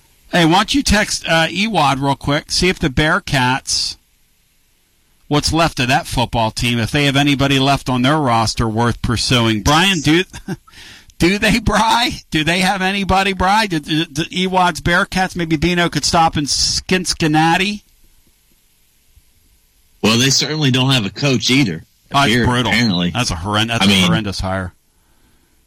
I mean, you wait all that time to get to the big time in the Big Twelve, and you hire that coach, a guy who literally couldn't do it. The minute he walks off Louisville's campus, they start winning. You had Neal McCready in here a second ago. Isn't it funny how in these sports certain people win and certain people don't? It's kind of an interesting thing, isn't it, guys? Yes, it, it it is, Tony, and it's it's just an interesting time for college football. Uh, I, I, you know, coaches have always had to Yep. be aware of their numbers and and how many players they needed at each, each position, but never ever has roster management been as important as it is now, and never have there been as many tough decisions that coaches are going to have to make than they have to make now. And what's crazy is Tennessee sit, sitting there kind of minding their own business, and this Mincey thing. So yesterday, the way the way I got wind of that, and we talked about it on the air, and I don't know if you heard yesterday's program, but we were we were talking about the Judkins stuff, and I call one of my sources, and I'm like, wait a second here, I thought that, and I'm I, you know I'm not afraid to say this. I only do this every day, but I didn't realize there was a five day dispensation window tacked on at the end. And I, I don't think a lot of people did either.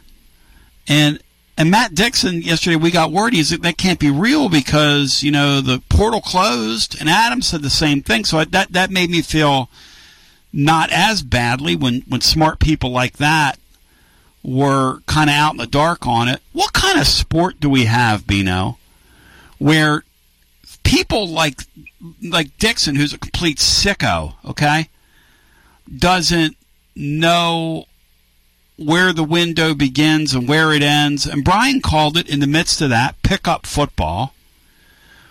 And Watson Brown said a week and a half, well, last week on here. I guess he was on with us on Friday, right? He said, what you have now is you've got, you don't have programs anymore. You have teams from year to year. And Lane Kiffin's learning that with this Judkins guy.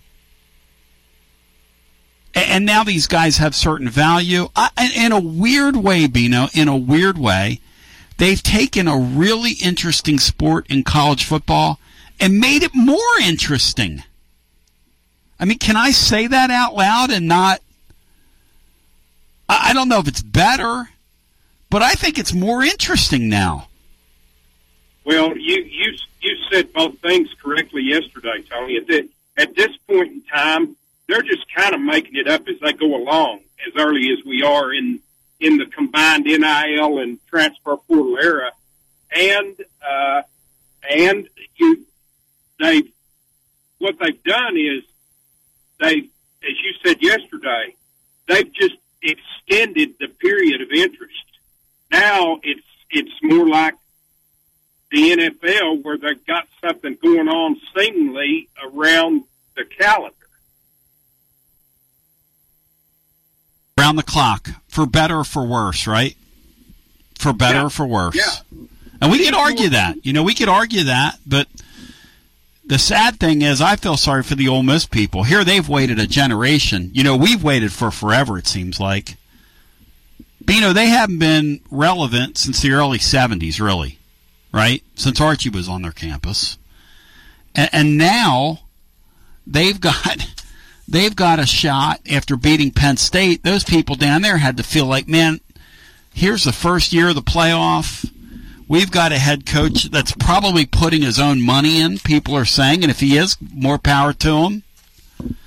And and then all of a sudden that Quinshon Judkins thing happens. That's and that's kind of part and parcel of what we're talking about here. It's like the target never quits moving. Yeah, what uh, like Matt said yesterday, when you when you look at Ole Miss's situation, looks like, hey, we're all in. Here we go. This is going to be our year. And then one of the key pieces just decides, hey, I'm not going to be a part of it. It did seem I couldn't believe when I heard that he was going in to the portal, but I mean, again, you're you're you're getting closer and closer to the to the pro game where everybody's not just going to stay in there for the old college try. That one year doesn't mean as much to them. They're looking to get theirs. And what's weird about it too, the other thing that's becomes fascinating about the way this whole deal plays out is you don't have any rules. Unlike the pro game where there's this you can't tamper. If I catch you tampering, you're going to lose draft picks.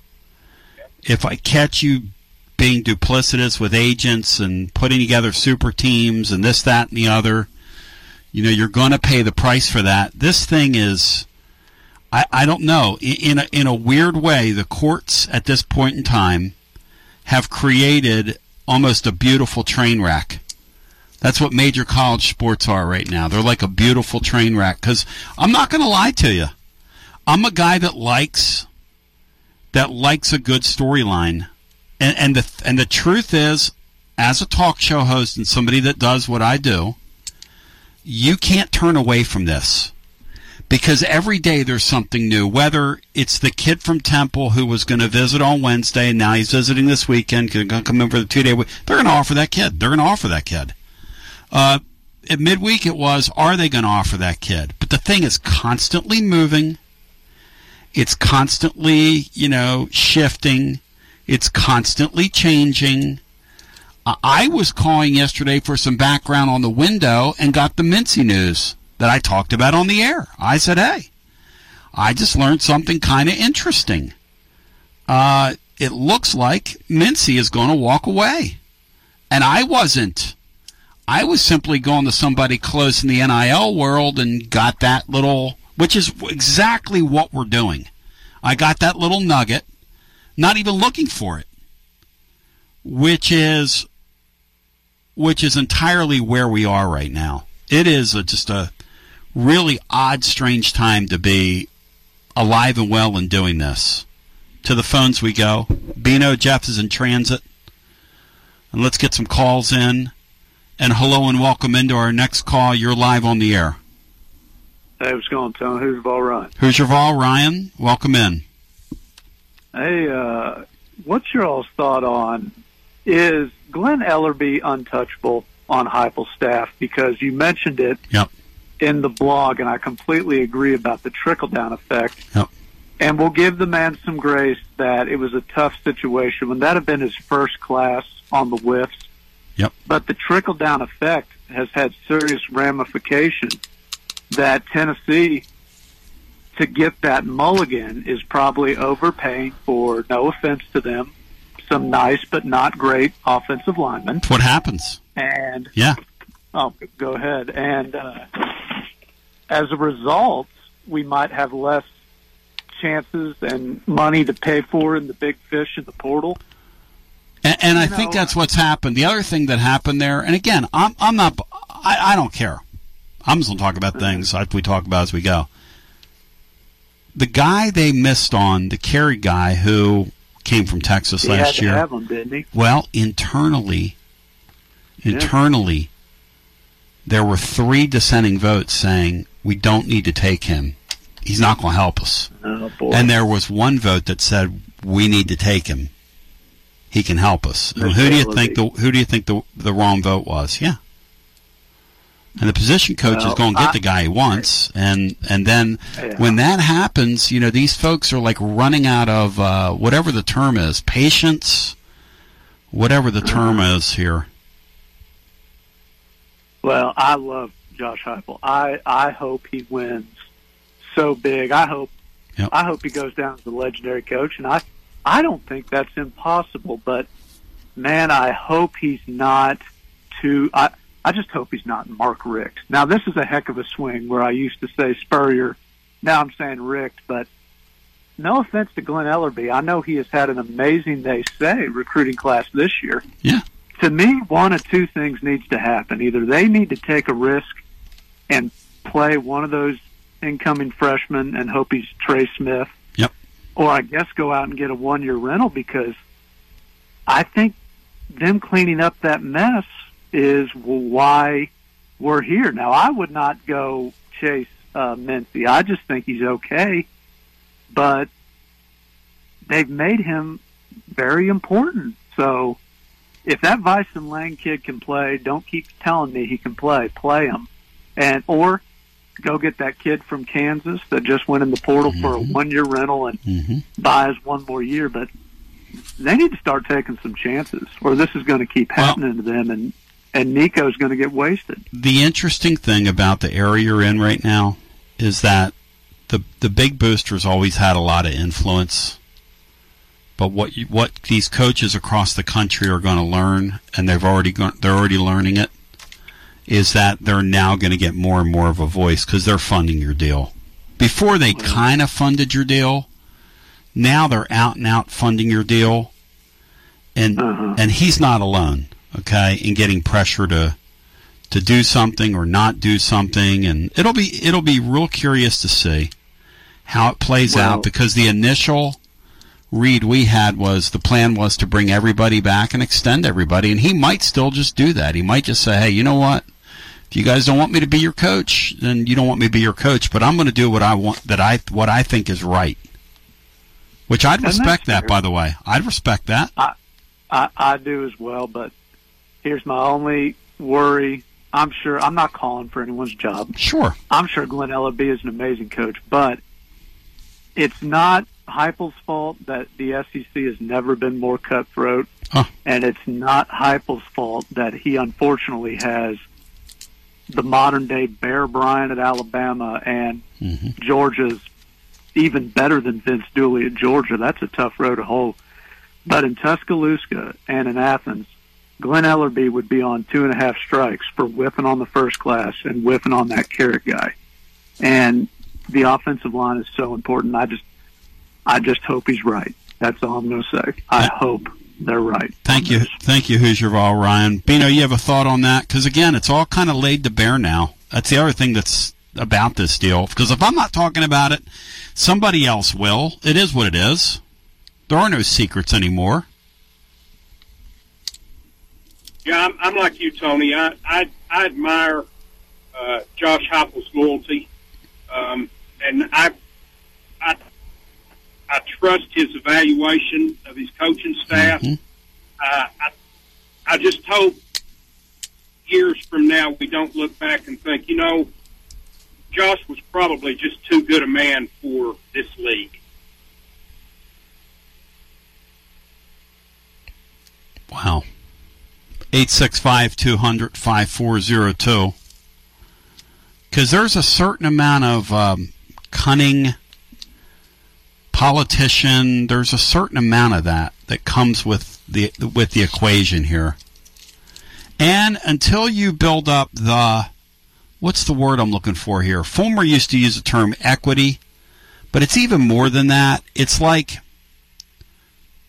the gravitas to look at a booster and say, "Yeah, you're funding this. Okay, fine, but I'm going to call the shot here." Yeah.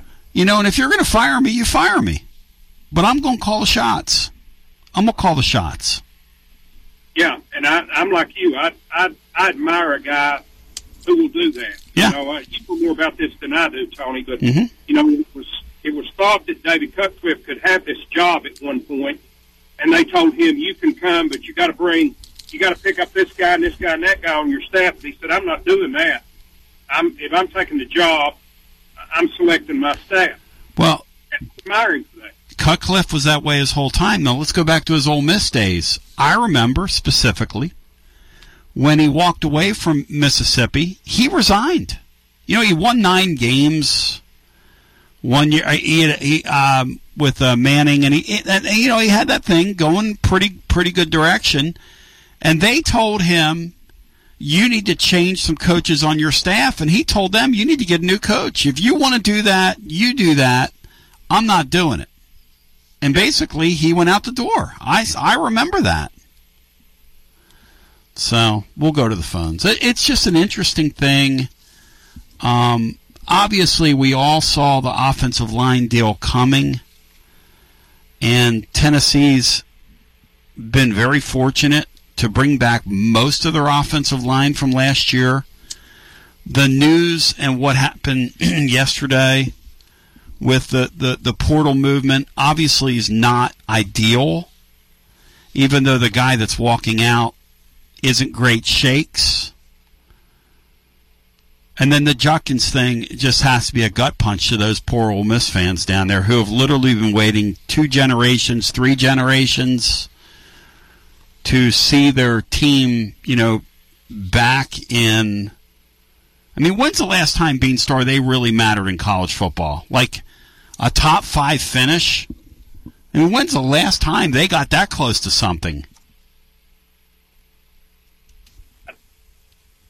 Well, I, Tony, the last time they were anywhere near close, I guess, was one of Eli's years, and that that wasn't what you're talking about. I no, no. Um, so you you'd have to go back to you'd have to go back to Archie Manning. Yeah. I mean, Johnny Vaught had had several good, a lot of good football teams there, but you you'd have to go back didn't seventies, I think. Late Didn't 60s, Freeze have him in the, in the top ten? Ravano, Freeze, probably, but but finishing in the top five, Bry, finishing, pretty amazing, really. I don't you think get you're going to finish in the top five, but Where are they going to finish? they're in? top ten. They'll What- be like eight, nine, ten. I think Freeze matched that. I think Freeze did. I seems like he had one year where he he was in the top maybe Uh-oh. ten. Columbo's not going to like that. Columbo's not Well, I going to. This year was the first time they'd ever. Won I could be wrong, but This year was the first time they ever did what, Bino? This is the first. T- this is the first time they've ever won eleven games. To the phones we go. Get our next call in. Hello and welcome on a Football Friday. How are my friends and compatriots doing today? W. Lynn, welcome in, buddy. You would probably have to go back to the 60s and the Johnny Vaught days to where they were really ranked in the top five. They're not finishing in top five. The top five will be Michigan, Washington, Texas, Alabama, and Georgia in some order, and Florida State maybe. You know, but I got them at I got them in the W. Lynn poll at eight, right behind Missouri. They might be ahead of Missouri, but I th- I got them behind Missouri. Been a while for him, hadn't it? It's been a while Yeah, since the. Book of Love, man. I like the WLP better than I do any other poll out there. I'll tell you that. You like the W. Lynn poll, Bino? Yeah, I like the WLP. It's very It's scientific. one- What what Yeah, what we come- do you in use? 16th. We come in 16, Bino. You're fair, man. You ought to shop that thing to somebody. See if you can get a get some play for that, W. Lynn. The almost final top 25. What's that, Bino? I guess within one. I guess you would have us at seventeen. Yeah, I, I got us about 16. I hope that's where it is. Tony, on, on that one double A game that's puzzling everybody being on Sunday at 2 p.m., they did this last year. I know. It's idiotic. My, th- my theory is this is the first big week for ESPN and their family of networks on basketball. Everybody in the in basketball is now starting to play big conference games like we are tomorrow. I just think they didn't want to go up against college basketball starting. But you know that that's so they're going to go own up against the NFL. Yeah, that makes that's a sense. Great theory. And I do know a lot of people It surprised me that since the kneel down controversy, I guess that was 2017, 16, they don't watch the NFL anymore. They just watch college football. I don't Oh no, they don't want it. It only draws a hundred million people a weekend. What are you Oh, talking? I know that, but I'm just saying. I, the only thing I can think of is they didn't want to go up against their big first weekend of college basketball. That's you know that's just I don't know that. Bino, Bri- get what do you think, Bry, of his theory? Does that wash with you, Bry? Brian Hartman. Um, the NF so they they don't want to go up against college basketball, but I don't think ABC televises any college basketball games. They could easily have their one their FCS title game Saturday afternoon, like at noon or one, and then that could lead into the NFL play NFL games that Or, they have. or why not night. play the darn thing at Tuesday night? That's what they should have done. They should They could play. the They could play it tonight. They, night. they could actually it play it tonight. Tonight. Tonight's the perfect night, guys. Perfect night. Yeah, that would be fine. Or a Saturday before, uh, you know. Doesn't make like any a- sense, man. It, it's kind of crazy, but I I'm going wish- watch it. I'll watch it. I love it. I'll watch it. I'll Here's watch what it over wish they Bino's do. Colts. That slop it's on in that I one wish- o'clock window. They've announced they're going to keep it after New Year's from that from for for a while. But what I would do is I would start their season a week or two early and and have a weekend where in August where it's all FCS games. That Eagles Giants game, that Eagles Giants game, I wouldn't tune that in if you paid me. And what you do is you you have your championship game. You wrap it up by before Christmas, like a week before Christmas. That's what I would do if I'm them. Brian speaking the truth. I'll have you. I think you'd get more exposure if you did that in the, in August and have have like FCS games all day. Poor like B now. He can't get a word in edgewise. Go ahead, B now. I'll have you boys know the Colts are standalone on Saturday, Monday night football on Saturday night. By the way, What? yeah. That trash? Wow. Uh, well, you know what? On Patrol Live will be on my TV. Let, let me make an appeal here. I, UT doesn't start. The students aren't officially taking their first class till January 22nd, which I can't figure that out either. But uh, if you're a student, please get over that Ole Miss game tomorrow night at 6 o'clock and be the sixth man. We only have four games against ranked teams left. Ole Miss, two against Kentucky, and Auburn, who's 25th.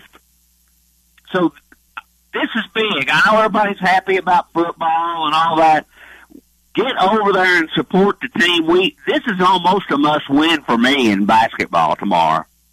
Well, the schedule. This is the the early part of this schedule is the difficult part uh, uh, for several weeks, as we uh, opined in the blog today. When you peek down at the schedule, but uh, W. Lynn, thank you, incredible. The W. Lynn poll is something that we all ascribe to and subscribe to, and on the other side, Beanstar, stay right there. Bino Jeff Henderson, he'll be there. You hear him? The Colts tomorrow night. Elimination game to the Stars in the AFC South, which outside of the USL, USFL conference of the United Football League might be some of the best football played professionally in the hemisphere when you get right down to it. Brief timeout. And then we get our uh, one more special guest Oli in. One double A championship, a- aka BC B. I'm not good at this. Bino, what do they call that designation of football? I- I'm I I always screw this up. FCS, Tony. Thank you. I was calling it the beast. What in the world? Sam Herder, Hero Sports, has been with us a few times. He appears on the TLD Logistics Hotline. He answers the bell once again through the rain, the sleet, and the snow. And they're down in Frisco, Texas. A really neat gesture by one of the Montana schools for the other Montana schools so they could bring their band. They're funding it. It's really neat. Sam Herder, my question for you is simply this Why? Sunday at 1 o'clock Eastern or 2 o'clock Eastern, when the NFL is playing their games, Sam Herder, and I'm sure you've had conversations along these lines as well. What are they trying to prove, man? Why aren't they not playing the night down there?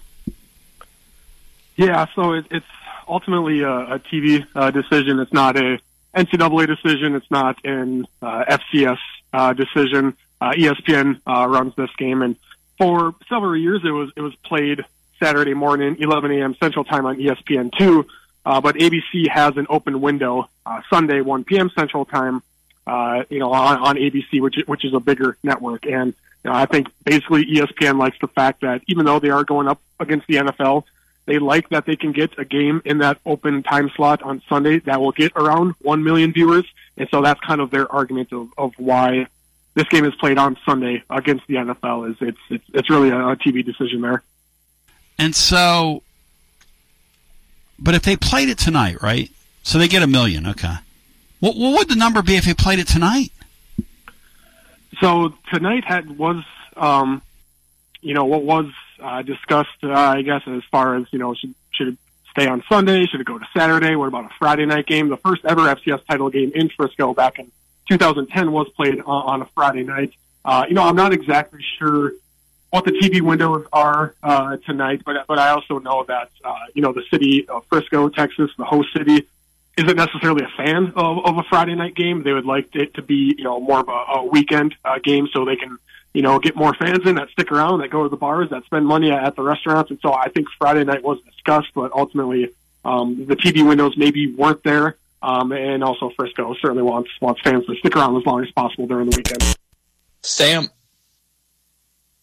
ABC is not televising anything major Saturday at 12 from like the 12 to 3 window. Why not put it there and lead into the NFL games? Uh, so I, I think the the answer to that is, uh, you know, I'm not sure what what starts at 3:30 or 4, or, you know, anything like that on ABC. But I, I do know it, it was asked, you know, why don't you why don't you play this game, you know, on ABC at 11 a.m. or or, or noon uh, on on ABC? And I think the the response was there are either pregame shows or other games uh, starting around 3:30 or 4, and TV basically doesn't want to run the risk of the FCS title game running long, and all of a sudden they're not going to bump an NFL pregame show or an NFL game back because of the FCS title game. They would kind of run into a big problem there if the FCS title game uh, runs long. And so that's, that, that question has been asked, and I believe that is the answer. I'm holding Sam Herder personally responsible here and, and his colleagues over at Hero Sports for what's happening here. But let's talk about the matchup. Here we are. Uh, your thoughts? Yeah, you know, I think it's uh, it's a matchup that maybe we weren't expecting. Uh, I think South Dakota State's, uh, as far as South Dakota State, a lot of people expected the Jackrabbits to be here, but uh, Montana was kind of slowly building to this moment. They had a, a slow start to the season, uh, and then really started to to gain momentum. And so I, I I think once the the playoff bracket was set, the number one seed South Dakota State, number two seed Montana, I think a lot of people predicted this this would be the matchup, and I think it's going to be you know a fun game, and I think the atmosphere here uh, is going to be uh, electric because there's no more passionate fan base in the FCS than Montana, uh, and and South Dakota State certainly has a passionate fan base as well. So it's going to be uh, standing room only here in the stadium that uh, seats a little less than than eighteen thousand. That's cool. Uh, I expect, I expect there to be potentially nineteen, close to nineteen thousand people here in the stadium. So it'll it'll be over capacity. Montana 12 and a half point underdog in the game, but a really magnanimous gesture from Montana State. I, I touched on us early, earl touched on that earlier, but talk about it. Yeah, are you talking about with the bands? Mm-hmm. Mm-hmm. Yeah, uh, you know that's it's kind of cool. You know, I, I guess I know there are uh, certainly the one of the the, the best rivalries in col- in all of college football, not just you know FBS, but in all of college football is Montana and Montana State. You know, as as passionate and as high a vitriol as you can ask for. Yep. And so I think it, it kind of came with mixed, I guess, mixed reaction when Montana State did chip in to help Montana's marching band uh, get down here uh, to Frisco. Um, you know, a lot of people said it was cool. A lot of people also said, well, why would, why would we help that? You're kidding. So the fans were like, "Oh no, no, no! What are you doing? Why are you helping them?" Yeah, there's there's a good chunk of that. There's a good chunk of that. But you know, I, I think people like me overall, now. it, it, it's it, it's good because you know you want to have both marching bands uh, down here, and that's you know that, that's one of the many things that makes college football so unique is having those marching bands uh, and, the bands playing. Let me ask Bino something. Hey, Bino, if Alabama, like in a parallel universe, ran out of money, okay, and they couldn't take their band on the road, and say we had a surplus of funds, should we fund their kids going on the road, Bino? Use our funds to fund their kids going on the road and treat the million dollar band to a trip?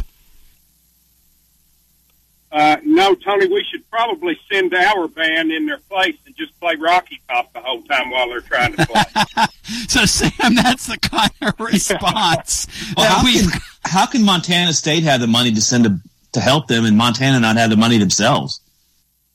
Yeah, you know that's a that's a good question because Montana State was here, you know, a couple of years ago, but um, you know the the NCAA sends. That's funny. Uh, you know they said that they send the teams down uh, and all that and pay for all that, but uh, you know to, to send band members down costs a little bit more, so that that has to come out of the pocket of the schools. And um, you know I think I'm pretty sure I saw there was some type of fundraiser as well for for South Dakota State to, to get their band here as well to to raise those funds. And so it's not it's not necessarily unique uh, to have to raise money to you know to get your band down here, but uh, certainly when you get that Montana State Montana mix in there, that that kind of as odd as it sounds, it kind of adds fuel to the fire to the rivalry because there was some back and forth on, on whether Montana State did the right thing or not. one of my friends has a has a good friend who played for the Grizz, okay, way back in the day, and so I'm cheering for the Grizz. I've been cheering for the Grizz the whole time. I, I think they're they're fascinating and fun. What's their path to victory here? Do they have one? I, I, think they do. It's going to be incredibly tough. They'll have to play a, perfect game, uh, especially offensively. You know, I won't be surprised to see some quarterback uh, run uh, in there as well because it's going to be difficult to move the ball against South Dakota State. They only allow 9.7 points per game. That's the, the best scoring defense the FCS has seen in, in more than in four years. Uh, so South Dakota State's a little legit uh, defensively, and you know, I think defensively for Montana, they they really have to muck it up. Um, you know, just completely get South Dakota State off kilter. You know, get them uh, all out of sync because when the Jacks are rolling, they got the they got the running game going. Also, they got you know, really good play action as well as part of their offense. So once once they're in sync, they're really hard to slow down. And you know, good thing for Montana is they are they kind of predicate themselves on you know, really creating chaos. I mean, they send pressures and blitzes from from all over the place. They kind of run a, a more unorthodox uh, base defense, uh, three three five. Um, and so if they can do that, you know, hold strong against the run, force second and long, third and long, and then you know send some of those blitz, blitz packages and and not allow those downfield routes to develop. Um, that's your best bet to slow down the South Dakota State offense. And so, How- um, you know, I, I think Yeah. they're, they're they're built to do it, but I mean, the South Dakota State team is certainly a juggernaut. How many of these uh, kids are going to end up in the uh, portal from these teams? Do you have any idea? And, and will there be some guys that'll jump in? I guess it's closed. Well, no, they played a championship game. Do they have to declare at that level? How does that work? So there is a, a special waiver. So the, the, the transfer portal closed January 2nd. Now, if, if you're a grad transfer, you, you can kind of enter the, the, the transfer portal whenever you want. But there is a, a waiver for both the FCS and the FBS actually that uh, players in the championship game for the FCS, they get a five-year extended window beyond the championship game. And so, you know, five days after Sunday, you know, undergrads can, can declare, um, or not declare, but, you know, put themselves into the transfer portal. Uh, will there be some, you know, probably, you know, it, it's, it's not a matter of will there be, it's a matter of who, you know, will it be? Um, you know, each team might, might lose, you know, a couple of, of backups and stuff like that, but it's a matter of, you know, are any, any of the starting quarterbacks, you know, going to leave? Any is the star running back, uh, you you know, going to leave? So, uh, you know, I think there might be some, and you've seen that in the FCS playoffs. You know, the Monday after a team loses, it's kind of like the the Monday exodus, where you know a lot of players leave their FCS teams and enter the transfer portal the Monday after they lose. We'll see if that happens with South Dakota State and Montana. You know, good thing with with both of these squads, they have Montana has a lot of Montana natives on its roster, like 55 or something like that. Montana Wow. natives on, on, on their uh, roster. South Dakota State has a lot of South Dakota guys, you know, on their roster, and they have a really good culture. And so, um, I don't think it's going to be a mass exodus, but there could be a couple of departures in a couple of days here.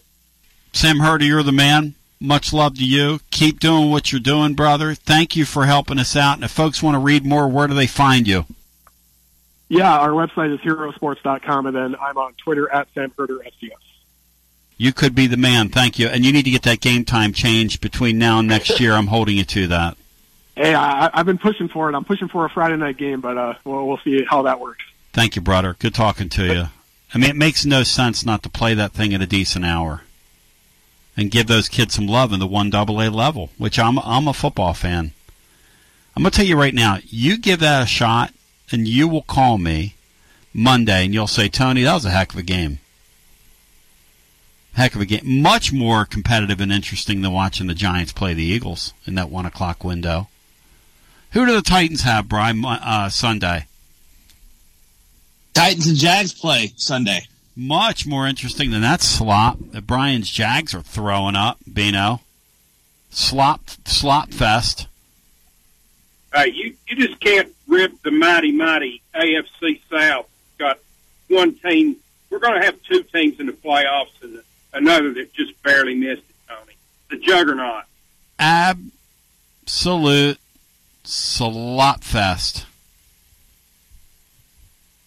Complete and total. You know, the, the Titans are the last place team, and yet they're not. They're not like awful, awful like some teams are.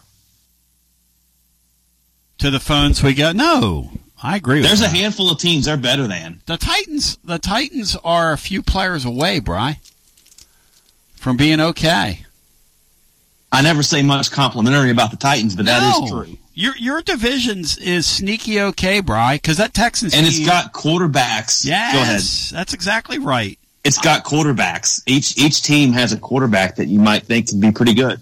Bino, what do you make of this kerfluffle between the Tennessee fans and the kid at Kentucky that's now down there and the way he responded and said a few things apparently are are it can't be Tennessee Titan fans that are being rough on him, right? In other words, fans that are both fans of the Vols and the Titans. Because once a guy's on your NFL team, I don't care where he went to college. I mean, it's fun if a Vol plays for me. Sure, that's great. When Charlie Garner play or Reggie White, you know, you're a little you're a little more proud. But at some point, who cares? Is that how you are, Beanstar, in the pro ball? Yeah, it doesn't matter to me, Tony, who, where they came from, Colts or Colts. Um, I I can't imagine there's a huge number of Tennessee. I mean, you know, when he first got drafted, I'm sure there were some that thought, "What? What in the world?"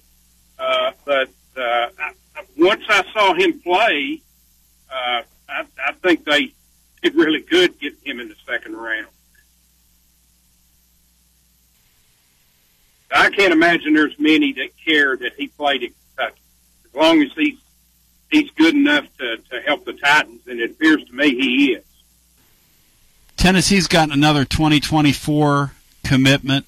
So the Brazils, uh, three-star athlete Colin Brazzell has committed to the Vols. This happened about an hour and a half or so ago. This broke, but here we are. Younger brother of Tennessee transfer Chris Brazzell uh, probably projects to be a defensive back. Six-two, plays corner, one of those tall corners, could play the star for the Vols, and he's a class of 2024 kid. To the to the uh, phones we go. The the truth is is that Tennessee needs a plethora of corners. The other thing about this thing, Bino, it's really hard to keep up with your roster. Doing what we do, being a fan, because there's no way you can have seven or eight guys out of your secondary go into the portal and not bring a bunch of guys back either through the high school class, which is what they just did, or uh, or back out of the portal. It's really insane to follow this stuff.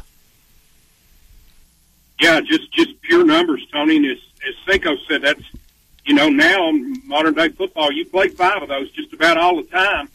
So you got, what do you got to have fifteen? I I would think, and, and five and some sometimes six. You know, I mean, in certain situations, yep. you could get six out there. Yep. But of course, the way our guys like to, my I got good news and bad news for this kid that just committed. The good news is he's going to get to stay in five star accommodations. He's going to get wonderful training. He's going to eat great food. He doesn't have a snowball's chance of seeing the field next year. I don't care if the guy walks out there and he's like Ronnie Lott or uh, or uh, Revis Revis Island. That's certainly been our history at that position un- under this staff. My gosh, uh, you know, uh, going back to Levis, I think Hendon Hooker being available to take there sort of made a lot of Vol fans mad because they wanted him to go to the Titans. Hey, Bino, you're buying, selling, or trading at the NFL level which is what we're talking about here. Who you taking first, Levis or him? Well, if I if if I take my orange glasses off, Tony, and I'm just looking at guys that I think will be have a better chance or a higher upside in the pro game, I, I would take Levis. Yeah, that's all. I don't understand what the controversy is. And this is NFL football. It doesn't help that Levis's team got destroyed in Neyland just a few months before. Who cares? And I'm not here for sentimentality. I'm not here for sentimentality. Who cares? But that's what the, the fans that were mad. I don't they like. Cared hey, Brian, that. I don't like Kirby Dumb, and he gets his hair cut at Sports Clips or by a Flowbee, and he wears a stupid visor indoors. But you know, at the end of the day, they got great defensive players, and my Eagles added some, and it is what it is. I don't understand it, but I guess I don't have to. Bino, your Colts are plus one and a half over here at Zen. What's going to happen in that ball game? How healthy is Houston's quarterback? Well, he played last week, Tony, and it was. I mean, they it was hard to tell. They they kind of put it on the Titans, so I don't know how much they asked him to do that day. Um, I, you know, just at first glance at these teams, I I think Houston's got the better team. The Colts beat them early in the year. Yep. Uh, but I, I think that Houston's much improved from the time when the Colts played in week two, week three, when whenever that was. Um, but uh, I, I, you know, if you made me pick a winner, I'd probably pick Houston. My friends at Zen Sports want to encourage you to look at the card this weekend. Find you a long shot, college ball, uh, a five to one, anything with plus five hundred odds, and place your first bet with Zen Sports. And they'll reimburse you for the amount of your bet up to a thousand dollars maximum within 24 hours if you lose. And the great news is they're rolling out as well each and every day more and more ways to super serve people that choose in 2024 to go the Zen route. Because betting just got better in the state of Tennessee, and it's doing it each and every day over at Zen Sports. They've got a brand new VIP rewards program. Top tier customers earn more bonuses, more comps, more perks. People that just like to have a little fun and, you know, a little something to look at when they're watching a game and get a little more aggravated, um, which is my want. Um, they take care of them as well with some offers and things like that. But we're all going to get the great top tier customer support, and we're all going to get the fastest withdrawals in the state. Zen Sports betting just got better. Download the app today at zensports.com. And if you have a gambling problem, 800 889 9789. Terms and conditions apply. 21 and over in the state of Tennessee to bet. And we will do a TLD Logistics Overdrive, overtime coming up when our radio offering uh, expires. We have a few more minutes left. We'll get another call in here. And then we'll do a TLD Logistics Overdrive overtime, which is heard over at tclub.team, where you find our blog every day. And our blog's just, you know, spot where I put the cogent thoughts of the day together for the program. So you get a sneak peek of what we're going to do on the air. Plus, there's some pretty good reporting there as well. There's some interesting uh, analytical stuff. Uh, Matt Dixon wrote a piece about the bowl game. It's excellent. Orange Throat has a few thoughts about the machinations inside of Tennessee's program and what's going on there. Bino last week, a week or so ago, had a great piece about uh, Josh Heupel and what we think of him versus what we thought of him and where we think this thing is heading, which I thought was extremely interesting. So we have a band of contributors. Brian contributes. Um, Kyle contributes. We've got a bunch of folks. Of course, Sexy X's out there with the recruiting stuff. And Sexy X's like, Tony, why are you so worked up over the Mincey thing? He is so replaceable. All right, X. All right. All right. Hey, man. Okay. Let's go back to our phone. Well, it's because they haven't developed that many linemen. Yes, Axe. Since they, that's probably part of it. Yes, Axe. How about that, Axe? They don't appear to have a plan How- how to about get that, somebody Big who's Axie? as good or better. How about Brian Hartman setting you straight as he comes correct? Hello and welcome into our next call. Browns, Bo. Wow, that was close. You almost got a syllable out of your mouth. That sound, that just unhappy. Ugh.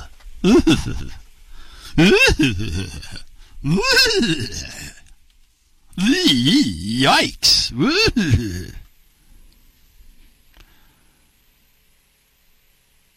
Nico Bozo.